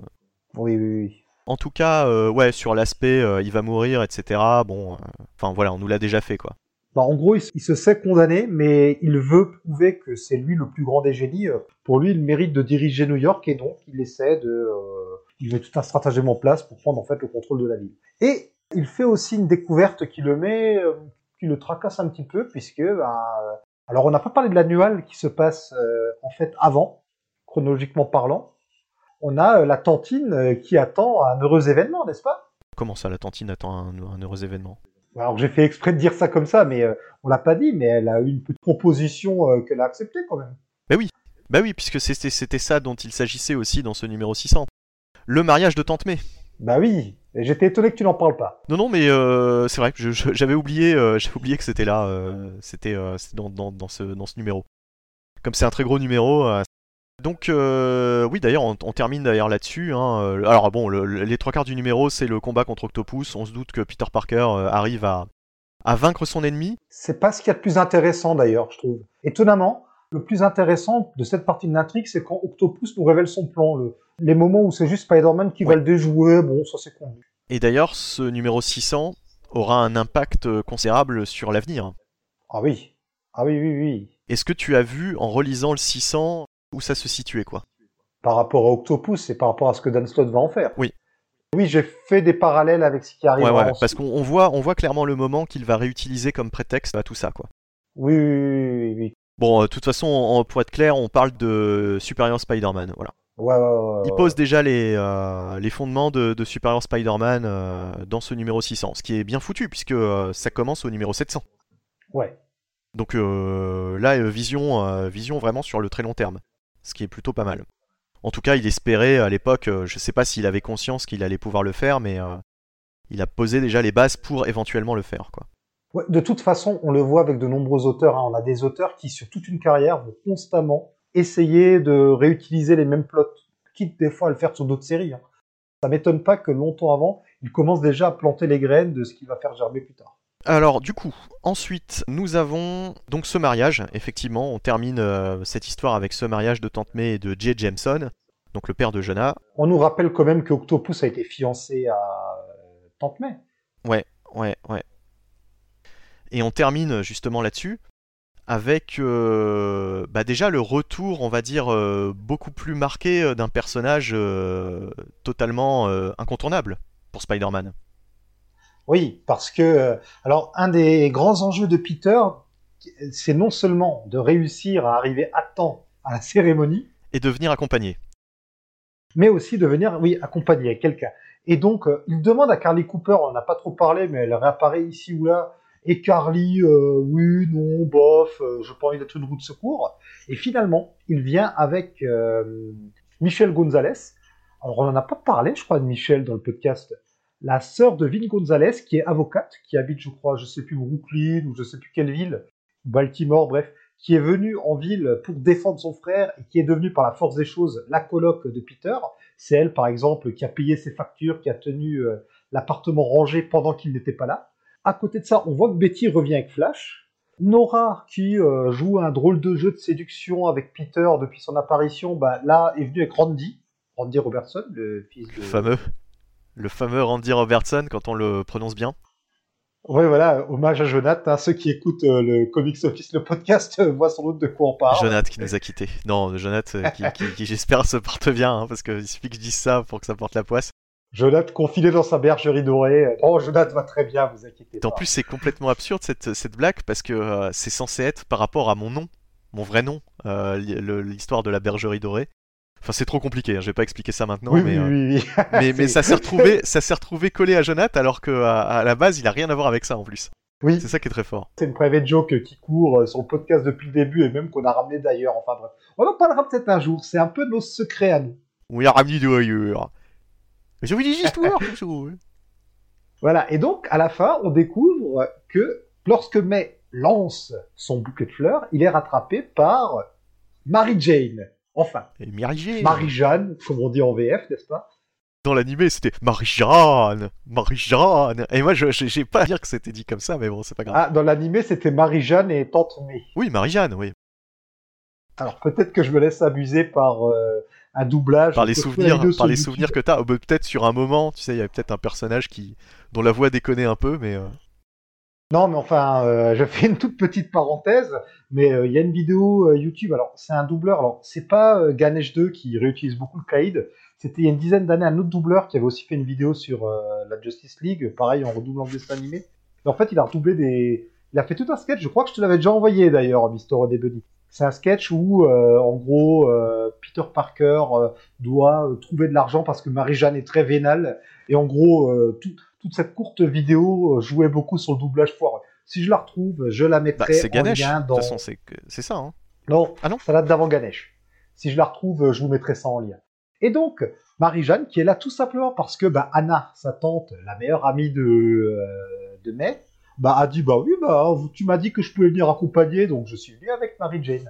Mary Jane qui fait son grand retour flamboyant tout à la fin de l'épisode. Avec le lancer de bouquet, comme par hasard, c'est celle qui rattrape le bouquet, quoi. Voilà, exactement. Ça fait très euh, très fin euh, de film avec euh, Hugh Grant, quoi. La comédie à l'eau de rose, quoi. Et c'est aussi un beau foutage de gueule pour les lecteurs, quand même. Oui, on aurait pu imaginer que enfin pour le numéro 600, il allait venir avec Carly Cooper, mais même pas en plus, de base. Oui, elle vient même pas au mariage finalement, Non, euh, on n'en parle plus. D'ailleurs, c'est étonnant parce que c'est quand même un épisode important de Dan Slott, et c'est Dan Slott qui a introduit le personnage, et c'est Dan Slott qui va essayer de nous le, de nous le placer euh, petit à petit dans le, dans le, comment dire, dans le supporting cast. Ouais, à l'époque, euh, Carly Cooper, on la voit quasiment plus. D'ailleurs, dans les épisodes dont on a parlé ce soir, est-ce qu'on la voyait? On la voit. Dans l'épisode avec Character Assassination, ouais, ça c'est sûr. Exactement, ouais. Euh, je crois qu'on la voit au début de. Ah, puis elle est enlevée bah oui. Elle est enlevée par Doc Ock. Oui. Elle est enlevée, ah elle est, dans cet épisode. Elle est dans cet épisode, mais effectivement, elle n'est pas avec Peter euh, au mariage, puisqu'il vient avec la sœur de Vin Gonzalez, sa nouvelle coloc, l'explosive euh, Michelle Gonzalez. Non, c'est ça? Oui, dont j'ai parlé il y a même pas 5 minutes, je vois qu'on m'écoute. voilà, exactement. Oui, il est tort, il est tort, il se fait tard. En fait, euh, Carly, d'ailleurs, ça par contre, on l'a pas dit, je crois que c'est au début de Character Assassination où elle envoie Petre Peter qui essaie de l'inviter à sortir. Alors là, je ne sais plus. Parce que franchement, euh, ce, genre de, ce genre de scène, tu vois, qui, qui finalement n'apporte strictement rien à l'intrigue, qui ne sert qu'à allonger la sauce, je, je, sais plus dans quel, dans quel épisode c'est, quoi. Par contre, la grande absente de tous ces épisodes, c'est quand même Jackpot qui a totalement disparu. Bah, elle est morte surtout. Non, mais elle est normalement, elle est euh, Sarah Eret est censée reprendre le flambeau. Mais pour nous lecteurs, la jackpot qui compte, c'est celle qu'on a connue. Tu vois ce que je veux dire? Oui, mais si finalement ils ne font rien de Sarah Eret, ça voulait dire que toutes ces histoires de jackpot ne servent à rien. Ah mais ils se sont peut-être rendus compte que c'était mauvais quoi, tout simplement. Ils se sont arrêtés. Mais de toute façon, au fur et à mesure de Brand New Day, tu verras de moins en moins les nouveaux personnages créés pour Brand New Day, à part quelques-uns hein, qui vont quand même survivre. Carly revient de temps en temps. Bah, Carly va survivre à Brand New Day, mais par contre, euh, par exemple, les nouveaux ennemis créés dans Brand New Day, on va les voir de moins en moins, et on les verra à la toute fin. Limite, on les verra de telle manière que euh, ils te feront comprendre que bah oui, euh, c'est des, des vilains tout pourris comparés à la galerie de, de vilains d'origine, quoi. Oui, à part Mister Négatif, quoi. Oui, à part Mister Négatif. Bah, je te dis, voilà, il y, a vraiment quelques personnages qui surnagent comme ça, qui, vont survivre à Brand New Day. Alors, souvent des personnages amenés par Dan Slott, comme par hasard. En même temps, en même temps ça aide de rester euh, comme seul euh, scénariste sur le titre après Brand New Day. Il va pas conserver forcément les idées des autres, mais il va conserver au moins ses personnages. Et j'ai envie de te dire, ils seront quand même améliorés avec le temps, quoi. Les, les quelques personnages qui vont, qui vont survivre à cette période. Ironiquement, tu as Overdrive qui est parmi ceux qui ont survécu. Ou Override. Non, c'est Overdrive ou Override? Over, euh, Overdrive, je Oui. crois. Oh putain, je sais plus. Du coup, je sais plus. Overdrive ou Override? Ah, je sais plus. Là, là, je Parce que là- les deux existent. Bon, mais en tout cas, en tout cas, il est très bon dans Superior Foes of Spider-Man. Oui, c'est à ça que je pensais, tout à fait, oui. Faut pas oublier que ouais, il se retrouve là-dedans quoi. Je sais pas si on l'a déjà dit. Non, non, non, non, non. Bah, Nick Spencer, qui est maintenant, euh, depuis bah, déjà un an, je crois, euh, occupe le rôle, ou même plus. Bon, plus, Depuis plus, l'été 2018. 2018. Ça va faire deux ans cet été. Depuis, ouais, depuis 2018, euh, Nick Spencer a repris Amazing et il le refait intervenir de temps en temps les Superior Foes, les Superior Foes of Spider-Man, qui, qui est une excellente série. C'est une de mes séries préférées de ces cinq dernières années. Je regrette vraiment que Panini ne l'ait pas sorti Ça en fait plus de. 5 ans, je crois, maintenant que c'est sorti, en réalité. Bon, à 2015 par là, je dirais, 2016. Ouais. Ah, peut- ah, peut-être avant, peut-être 2014. Ah, je pense que c'était avant. Ouais, ouais. Je pense que ça démarre euh, déjà 2014-2015. euh. Ça doit démarrer avant euh, Secret Wars.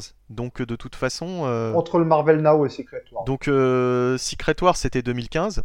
Oui. Donc, euh, ouais, ça doit être facile 2014. Le, temps- le temps passe. Le temps passe. Le temps passe. Ah, le temps passe, oui. Oui, 2014, il me semble, ouais. Le temps passe, passe. Peu de personnes ont changé. À part Mister Négatif, finalement, les autres vilains ne sont bons que sur les On ridicules. fait le bilan, que le boubou. voilà. Faut que je prenne mes médicaments. Ah, ça va plus, monsieur le Kaïda. Euh, on fait le bilan, mais quel boubou, ouais. Quel boubou, Alistair. Ah bah voilà, tu t'es retenu tout le premier épisode, au deuxième, lâches. Ah oui, mais là surtout, là, il est bien tard, on n'en peut plus. Alors, j'ai fait une petite recherche. Le youtubeur en question, c'est State Alchemist, qui est connu pour avoir fait euh, notamment les Chevaliers du Zodiaque abrégés. C'est assez drôle, là, si vous connaissez pas, allez voir. Il a aussi une, petite, une deuxième chaîne, c'est Marvel Comics, comic euh, IQUE, où euh, il fait des petits détournements de dessins animés. Par contre, je suis embêté. J'ai retrouvé euh, la parodie de la JLA qu'il avait faite. Alors, elle, vous la retrouverez sur euh, Dailymotion. C'est euh, JLA, celui qui n'avait pas d'humour. En gros, c'est le dessin animé JLA euh, façon euh, Friends, quoi. Et je suis super embêté, sa parodie de Spider-Man euh, qui s'intitule Peter Parker ne perd jamais. Impossible de la retrouver, elle n'est plus en ligne. C'est vraiment dommage. Vraiment, euh, bon bah, tant pis, quoi. Si jamais un jour elle réapparaît, hein, je ne me priverai pas de vous la partager. D'accord, ok. Je pense qu'on va se retenir de détailler tous les autres one-shots de ce numéro 600. Franchement, il y en a quasiment aucun, même aucun que j'ai relu, parce que je les ai juste refeuilletés en me disant que de toute façon ils n'avaient aucun intérêt. Et effectivement, ils n'ont aucun intérêt. Le seul qui a de l'intérêt, je crois que c'est Joe Kelly. C'est, ça tient en 2-3 pages. C'est l'arc qui nous montre un petit peu ce que va donner la prochaine période de, de Brand New Day, à savoir la période de Gauntlet, où on voit le retour de la fille Kravinov, Anna, je crois qu'elle s'appelle, ou c'est la mère qui s'appelle Anna, Oui, oui, on revoit la fille et la mère rapidement. ouais. qui attaque Madame Web, qui était un, Oui, oui, un oui. protagoniste, enfin une protagoniste importante pour la l'animé encore, décidément, des années 90, pas spécialement pour le comics. hein. Finalement, c'est un personnage qui a jamais eu vraiment euh, de l'importance dans les comics, Madame Web, mais là, elle va jouer un rôle quand même assez important. Bah alors parmi les histoires, moi, il y a celle de Mark Wade. C'est une petite histoire de quelques pages sur l'oncle Ben, sur euh, la difficulté qu'il a à être un père pour Peter et tout. J'ai trouvé ça pas trop mal. Je trouvais ça assez euh, attendrissant. Et puis il y a une histoire aussi avec Stanley qui a pas grand sens, mais qui est rigolote, qui est bien dessinée. Une histoire avec Stanley et par Stanley d'ailleurs.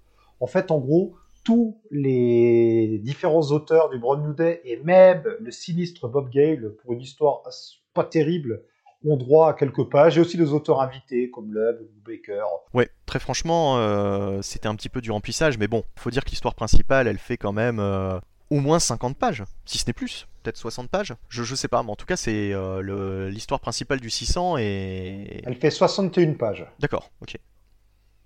Et en tout, oui, ça doit faire une centaine de pages, je dirais, vu qu'après toutes les histoires font 5 pages. Il y avait ce truc, je crois, c'était là-dedans aussi de Stanley, euh, dessiné par Marcos Martin, euh, avec euh, deux, deux- deux espèces de losers. euh.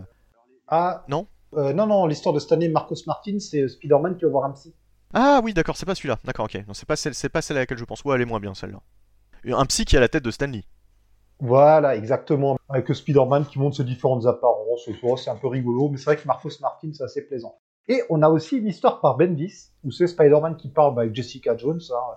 En même temps, ça nous rappelle que à la base, euh, Bendis nous fait croire que Jessica Jones euh, était une camarade de classe de Peter Parker, elle était même amoureuse de lui. Et en fait, c'est marrant parce que les crédits de l'épisode ne sont que tout à la fin. Et en lisant l'épisode, je me suis dit, tiens, je suis sûr que c'est du Bendis. Et évidemment, bah, je vois les crédits à la fin. Bah, dessin Klaus Johnson, tout seul d'ailleurs pour une fois, et euh, scénario Brian Michael Bendis. Alors, à ton avis, ce fameux numéro 600, combien en termes de, de chiffre de vente euh, Alors là, je pense quand même, c'est un numéro anniversaire en plus. En général, ça, ça vend bien ces numéros-là, donc je ne sais pas. Un numéro anniversaire, certes, mais du coup, un numéro plus cher que d'habitude. Mais avec euh, du Bendis, du Brubaker, plein d'auteurs invités, alors qu'ils font pas grand-chose, mais ça peut peut-être attirer les gens. Ah oui, c'est vrai, c'était là aussi où il y avait ce. Non Attends, le numéro avec Bendis. Non, je crois que le, le numéro avec Bendis, c'était le 601. Non, c'est le 600. C'est aussi dans le 600. Avec Alias. Oui, c'est dans le... Alors, il y en a deux. Il y en a deux avec Bendis. Ouais, je pense que le truc avec Alias, c'est plutôt le 601. Donc on en parlera la prochaine fois. ah, Bon, alors- tant pis, on en parlera la Oui. prochaine fois, écoute. Oui, je confonds, je confonds totalement. ouais. Je crois que c'était dans le Écoute, 600, Je, je gommerai tout ça parce que je, je me suis embrouillé. Non, mais c'est pas grave. De toute façon, il faudra en parler un jour, donc euh, on va sans doute oublier la, la- la prochaine fois. Donc, euh, Bon, bref. en termes de chiffre de vente, on est dans le top 5 déjà.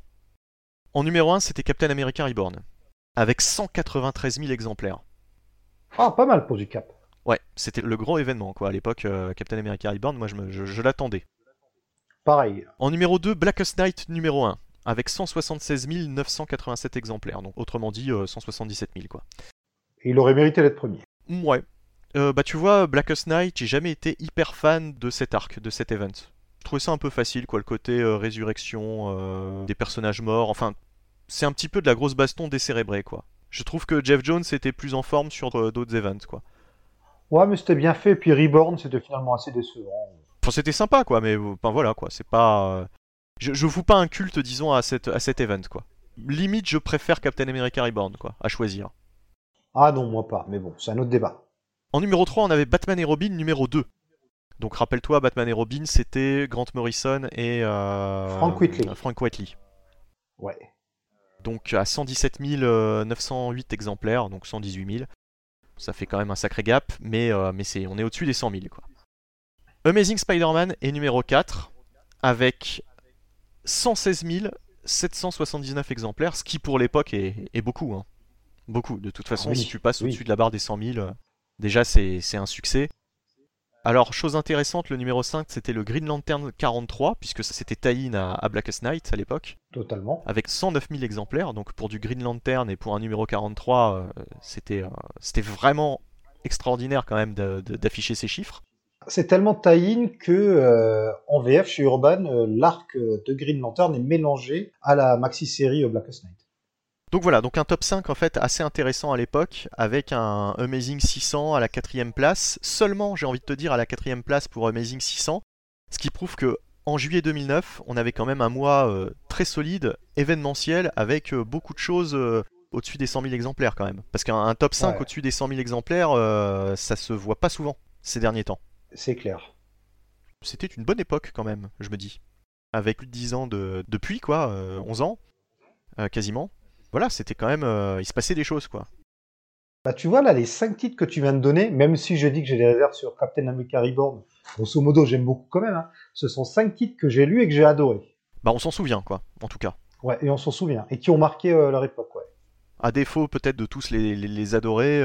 parce que bon, Batman et Robin, moi c'est pareil, j'ai toujours eu un, des réserves euh, par rapport à Grant Morrison sur Batman. Ça dépendait des arcs, en fait, voilà. Ouais, ça dépend des arcs.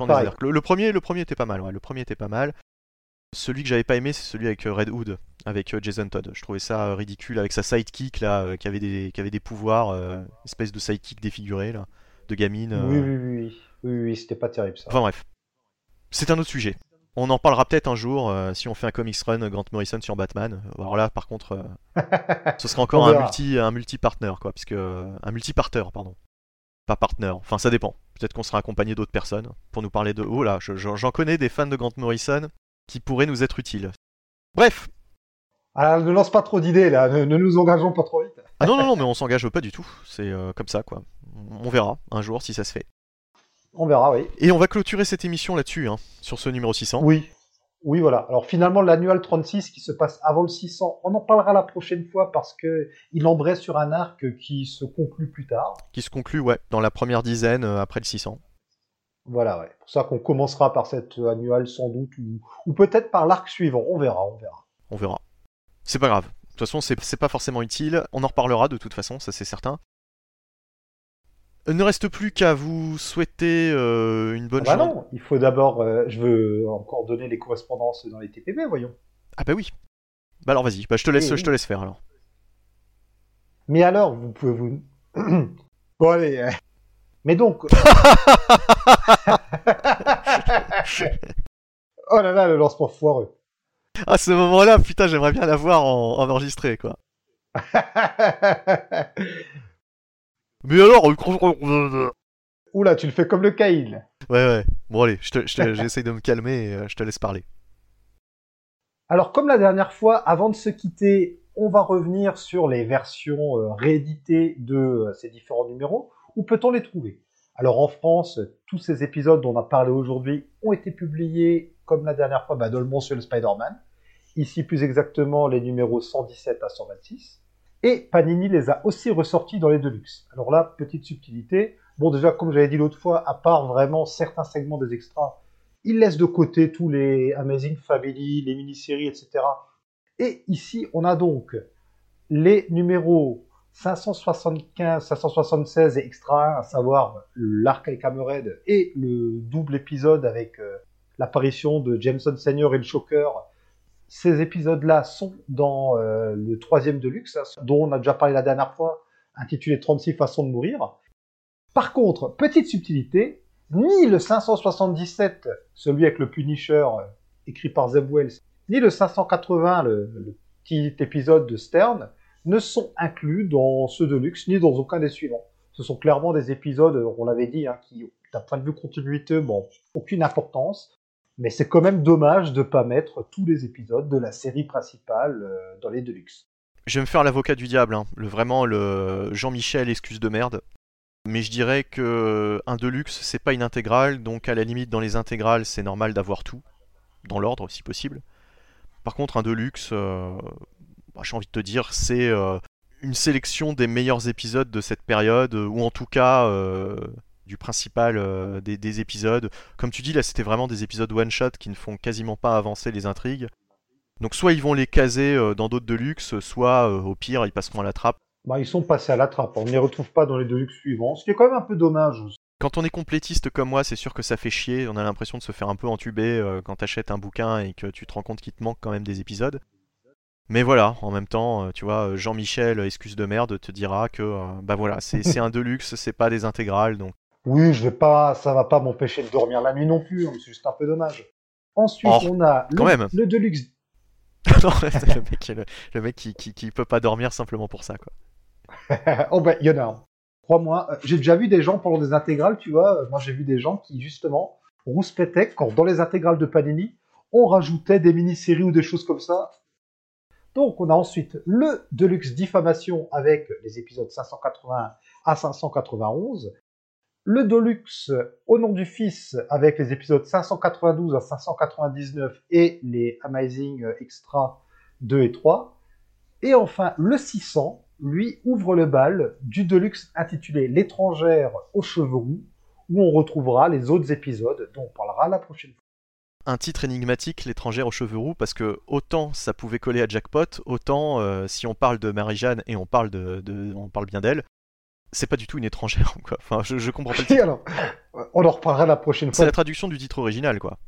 Alors, euh, j'imagine que la, le titre euh, original doit faire un référence à euh, une œuvre. Enfin, on en reparlera la prochaine fois. Bien alors, moi je le vois comme c'est devenu une étrangère pour Peter Parker, dans le sens où ils sont tellement déconnectés l'un de l'autre que tu vois, tu vois ce que je veux dire, quoi. Peut-être. C'est une figure de style, quoi. Ouais, peut-être. Côté de la VO, comme toujours, vous avez alors les TPB euh, sortis euh, à l'époque, euh, je les laisse de côté. On reste sur la Complete Collection. Les numéros 575 à 77 finissent le Complete Collection 2, tandis que les épisodes 578 à 591, et les extras 2 et 3, et une partie du extra 1 sont dans le Complete Collection 3. Et enfin, du 592 au 600, c'est dans le volume 4 où il y a également plein de récits annexes. On a le one-shot euh, Spider-Man The Short Halloween, qui de mémoire est scénarisé par, euh, je crois, des scénaristes du Saturday Night Live ou quelque chose comme ça. On a la mini-série en trois parties, Dark Raid, Mister Negative, un segment de Amazing Spider-Man Family numéro 7. Voilà, le reçu que on va pas forcément traiter dans cette émission, mais sachez qu'ils sont dans donc le quatrième volume de la Complete Collection. Bah, en tout cas, merci pour toutes ces précisions parce que autant j'ai les kiosques et euh, je ne vais pas me racheter en deluxe la période Brand New Day parce que bon, voilà, a quand même une limite à tout. Autant euh, ça peut être effectivement hyper utile pour euh, les auditeurs qui souhaiteraient lire ces épisodes. Et en plus, bah, c'est pas plus mal quoi de les avoir dans cette, collection qui reste quand même une, une bien belle collection quoi. Ouais, tout à fait, oui. Quand même, quand je vois la VO, les Complete Collection qui reprennent tout, avec même des mini, euh, certains euh, Amazing Family qui rentrent un petit peu dans le cas de Brand New Day. C'est quand même dommage qu'en France, on n'ait pas une vraie, une vraie collection complète. Quoi. Tout cas, on peut faire le même constat pour la saga du clone, par exemple. Oui, oui, oui. Et bah, moi, je, préfère toujours effectivement ce type de format. Alors, c'est un, la, format, le, la collection euh, de laquelle tu parles, là, c'est en VO et c'est une collection souple. Oui, les Complete Collection sont souples, ce qui fait que du coup, on se retrouve avec beaucoup d'épisodes pour des prix très corrects. Et c'est du meilleur papier que les monsters euh, de l'époque. Hein. Ah oui, oui, totalement. Bon, de toute façon, on va pas non plus maintenant cracher sur Panini. Euh, non. Parce que les monsters, le papier monster, c'est fini depuis un moment. Hein. C'est sûr que cette édition, euh, cette collection, pardon, comment, tu, comment tu dis d'ailleurs, c'est quoi? La Complete Collection. C'est Complete Collection tout simplement? Ouais, c'est. Ah oui, alors y a, en fait ça a changé de nom. Il y avait les Ultimate Collection, il fait Nathan, c'est dans le même genre. Ok. Je pensais pas à ce titre-là, mais, euh, mais ça doit être, ça doit être celui-là hein, auquel je pense. C'est bien une collection intégrale, mais où les numéros ne sortent pas euh, dans le, dans le bon ordre. Ah, tu penses aux Epic Collection. Ah, aux Epic, là, c'est ça, c'est ça que, que j'aime bien, moi. Parce que Epic Collection, quand ils sortent une période, ils sortent vraiment tout. Tous les épisodes, quoi pour faire une petite parenthèse là-dessus, parce que c'est quand même euh, assez intéressant à connaître, si vous voulez des vraies intégrales, alors là, pour le coup, c'est un peu le même principe que les intégrales de Panini, sauf que là, on va vraiment vous mettre... Attends, je termine. Oui, non, mais justement, justement, pour apporter de l'eau à ton moulin, moi je dirais que ça ressemble plus à ce que proposent, euh, tu sais, les éditions Atlas et ce genre de trucs, c'est-à-dire que on te sort des intégrales, mais pas dans le, pas dans l'ordre. Oui, mais c'est pas ce que je voulais dire. oui, d'accord, oui, mais j'allais le dire, oui. Précision importante. Oui, mais alors, attends, je reprends. Donc, ce sont des vrais intégrales. Non, non, non, non, je, je proteste. Et, euh, euh, tu vois qu'on est fatigué, on se parle dessus depuis avant. C'est, je sens qu'au montage, je vais me. Mais non, mais non, mais non. Mais si, mais si. Donc, ce sont de vraies intégrales parce que là, vraiment, vous avez toutes les mini-séries, les one-shots, etc., qu'ils soient par euh, le scénariste de la série ou non, qui sont dedans. Et comme tu le disais, ils ne sortent pas dans l'ordre. Alors pourquoi ils ne le sortent pas dans l'ordre? Et eh bien comme ça, on peut avoir en priorité des arcs qui, qui sont rarement, voire jamais, édités en TPB ou en hardcover. Alors, faut être un peu patient pour avoir toute la collection, mais au moins à la fin, une fois que ce sera terminé, vous aurez vraiment des intégrales à 100 ou tout du moins 99%.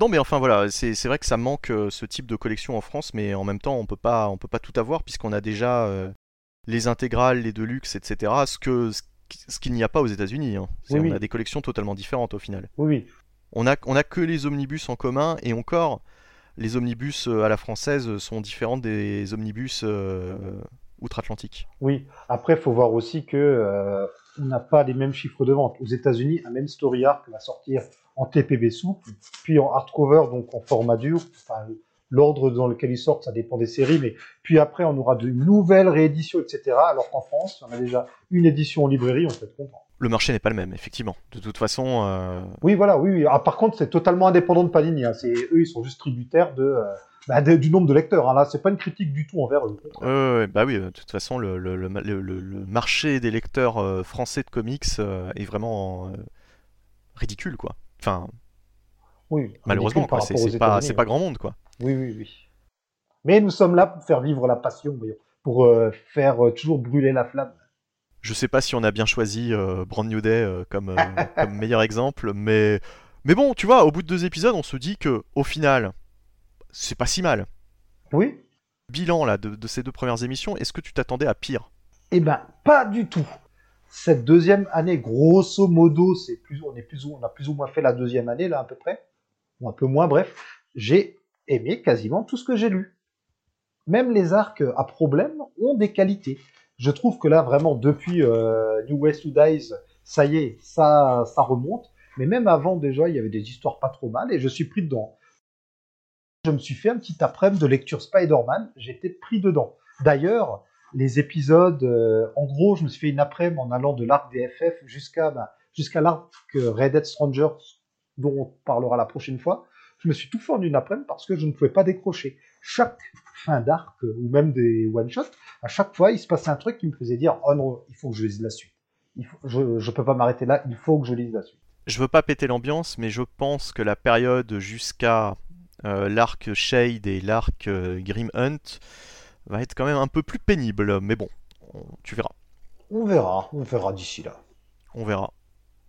On aura peut-être des bonnes surprises aussi.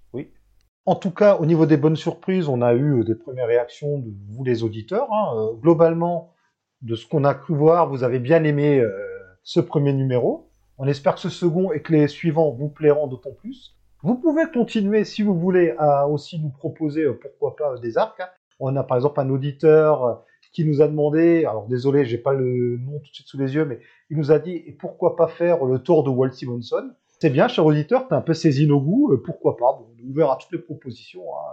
C'est pas dit qu'on les fera, mais euh, Surtout que c'est sorti en, en intégrale. oui, c'est sorti en Icons récemment et euh, j'aimerais bien me les prendre.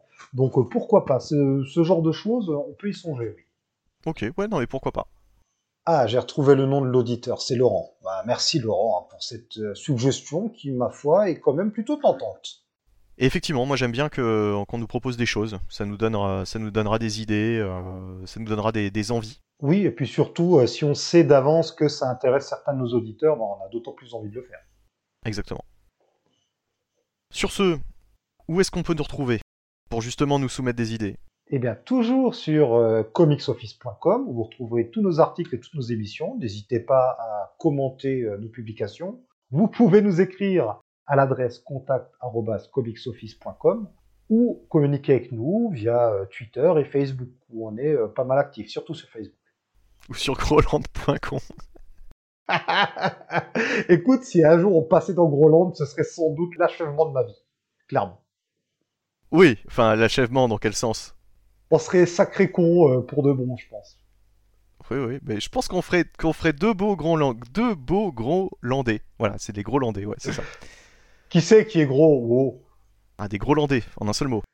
Oui. Je pense qu'on on aurait notre place là-bas. oui, je pense, oui. Eh bien, il ne reste plus qu'à vous souhaiter euh, une bonne journée, une bonne soirée, une bonne matinée. Euh, Tout dépend de l'horaire à laquelle vous écoutez ce podcast. Et on se retrouve prochainement pour la suite de Brand New Day et puis pour d'autres Comics Run et d'autres émissions sur le site, avec par exemple des comics euh, Office Watching et autres joyeusetés. À très vite, ciao ciao Salut tout le monde Et surtout, lisez plein de bons comics, qu'ils soient sur Spider-Man ou pas. Oh, quel ringard. Bon allez, au revoir. Salut à tous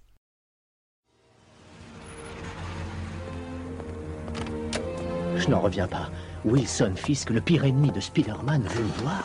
Euh, monsieur Parker, je suis vraiment très content de vous revoir. Tiens, tiens, je ne sens aucun danger. J'ai lu que vous aviez projeté vous marier avec mademoiselle Watson, et très franchement, je voudrais vous aider un peu. Et c'est pour cette raison que j'ai pris la liberté d'en arranger tous les petits détails moi-même. Ah, mais pourquoi vous faites ça pour moi? Vous n'avez pas oublié que vous m'avez sauvé la vie. On n'a pas affaire à un ingrat avec Wilson Fisk. Et il se trouve qu'en plus, ça fait de la publicité pour ce nouveau journal que j'ai juste acheté. Le Daily Beacon. J'adore les photos. Un de mes journalistes chez la concurrence, et dites-moi que j'en rêve. Parker, qu'est-ce que vous avez à me dire? Je suis sûr que Peter ne savait pas que Fisk avait acheté un nouveau journal. Non, c'est vrai, je vous le jure. Il est dommage que Fisk pense qu'il peut me battre sur mon propre terrain. Et il a du culot de faire la une avec un de mes employés. Et il va le regretter, ce culot. Je veux offrir à Parker un mariage que toutes les princesses héritières rêvent de connaître un jour. Ah oui? Oui, ce n'est pas pour vous, mais maintenant, entre Fisk et moi, la guerre du mariage est déclarée. Ah oui. Mais ne vous inquiétez pas, à propos du remboursement, vous travaillerez pour moi assez longtemps pour ça. Mais je ne veux Florine, rien. appelez-moi notre grand philanthrope Wilson Fisk. Parker, n'avez-vous rien d'autre à faire? Jonah Jameson, mon nouveau concurrent. Qu'est-ce que je peux faire pour vous? Fisk Peter Parker est comme un fils pour moi. J'avais prévu de lui faire une surprise en organisant son mariage. J'ai déjà engagé le meilleur fleuriste de Manhattan. J'ai envoyé mon jet privé en Équateur chercher des roses. Il y en a partout. Partout.